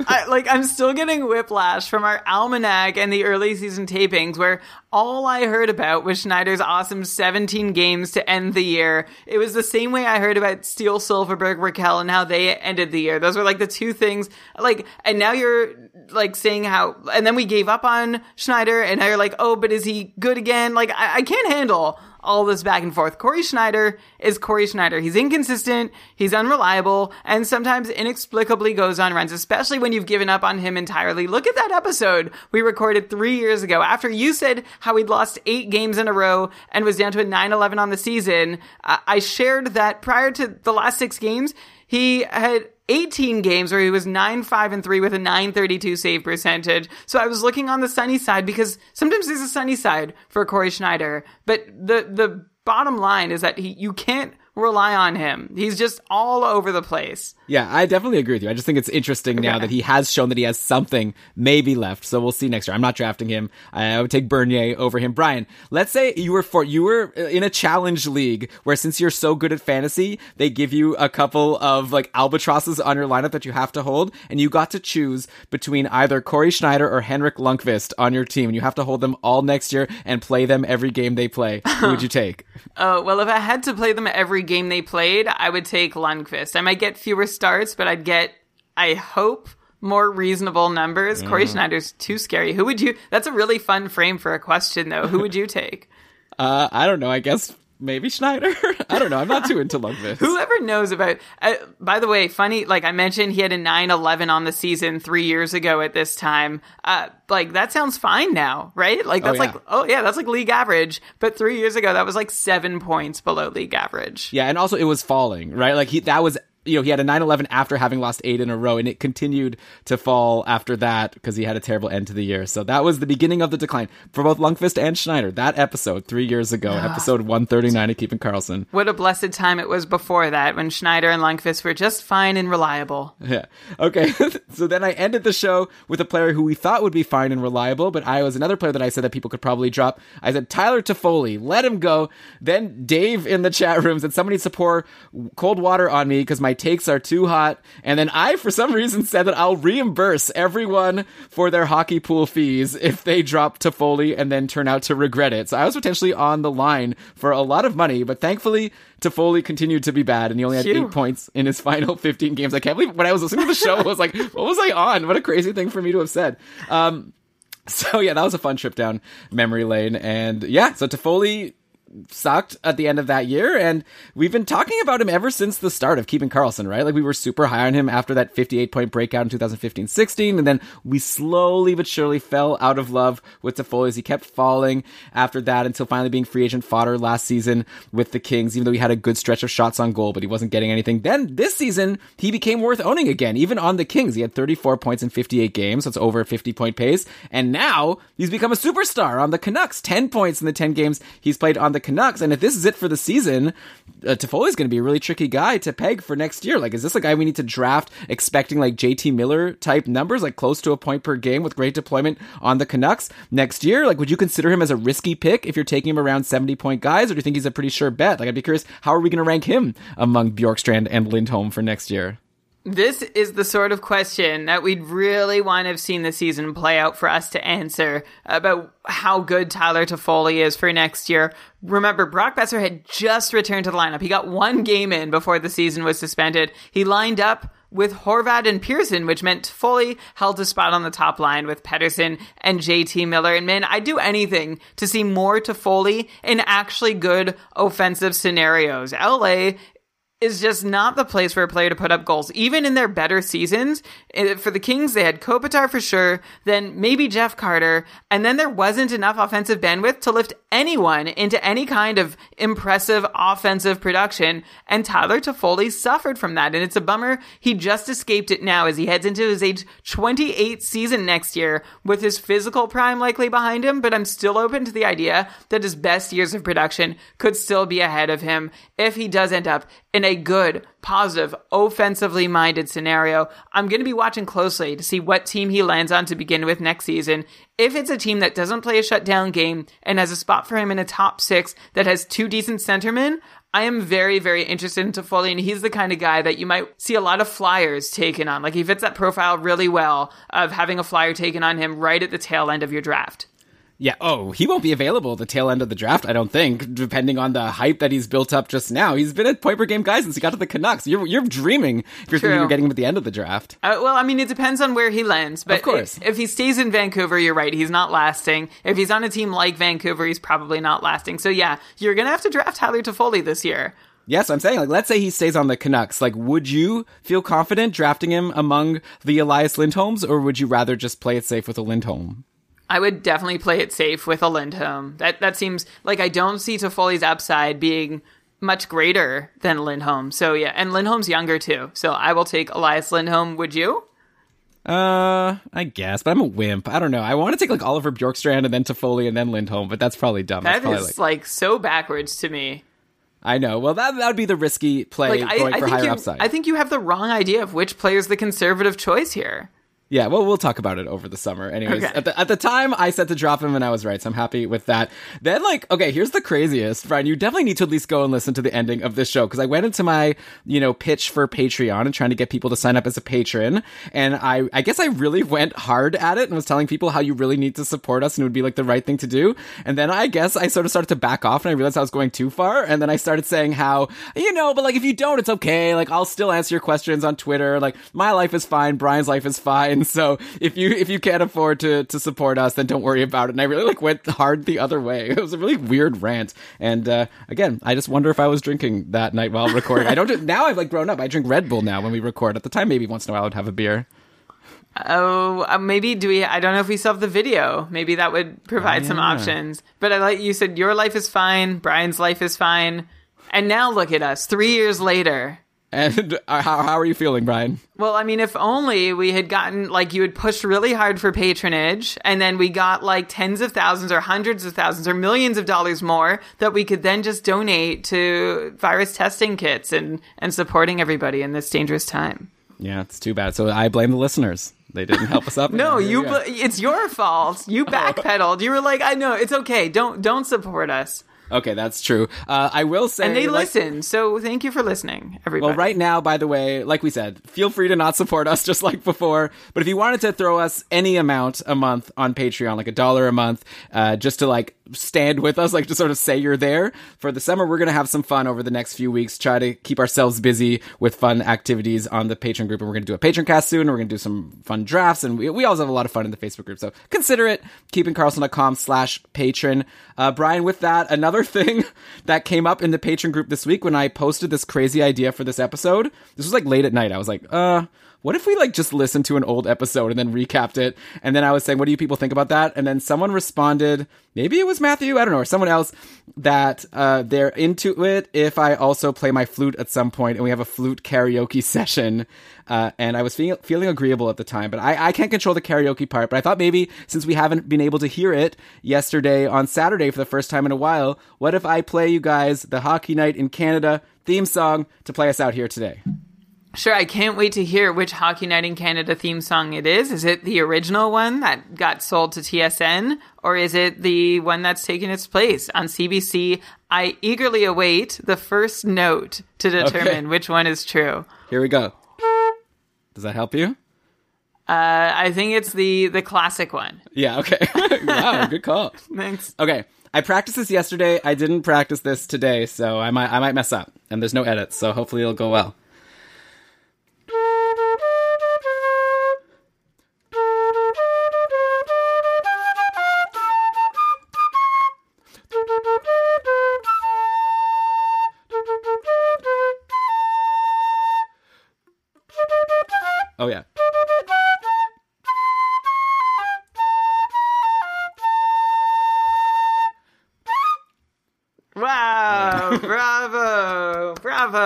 So happy to uh, encore! Encore! encore. What do you want? Uh, well, I want the current Hockey Night in Canada. How does it go? I actually don't think I know that one. I can never remember it off the top of my head. It's I know like the hockey night. I know that you know there's on come out there and on the air. It's oh, hockey that's night tonight. Tom. Yeah. Do-do-do. I could try to do that one. Okay.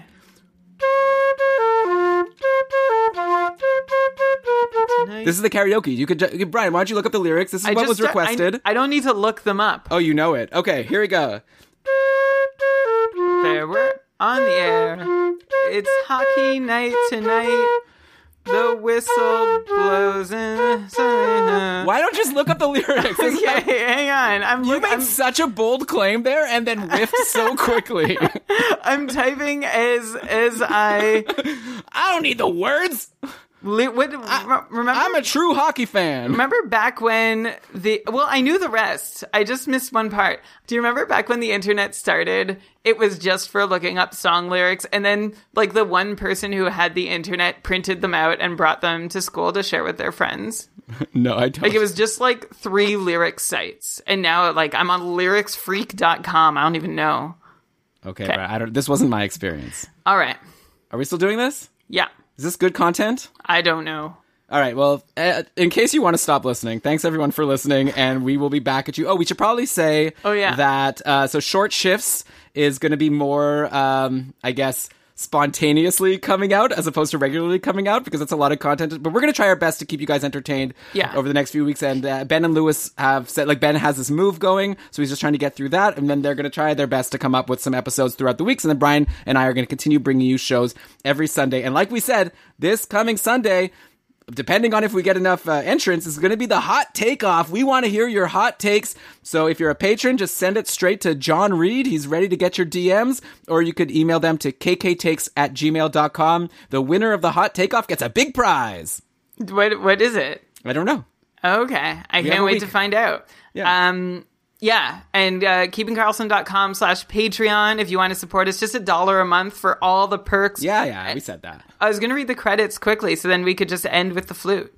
Oh no, well no, well, that's okay. Now people Okay. can stop listening. Then I'll play the flute. Then we'll do the credits. Then we're good. Okay. Okay. Here we Oh, go. You And ready? just just to be clear, Keeping Karlsson will continue episodes every Sunday. Short shifts TBD.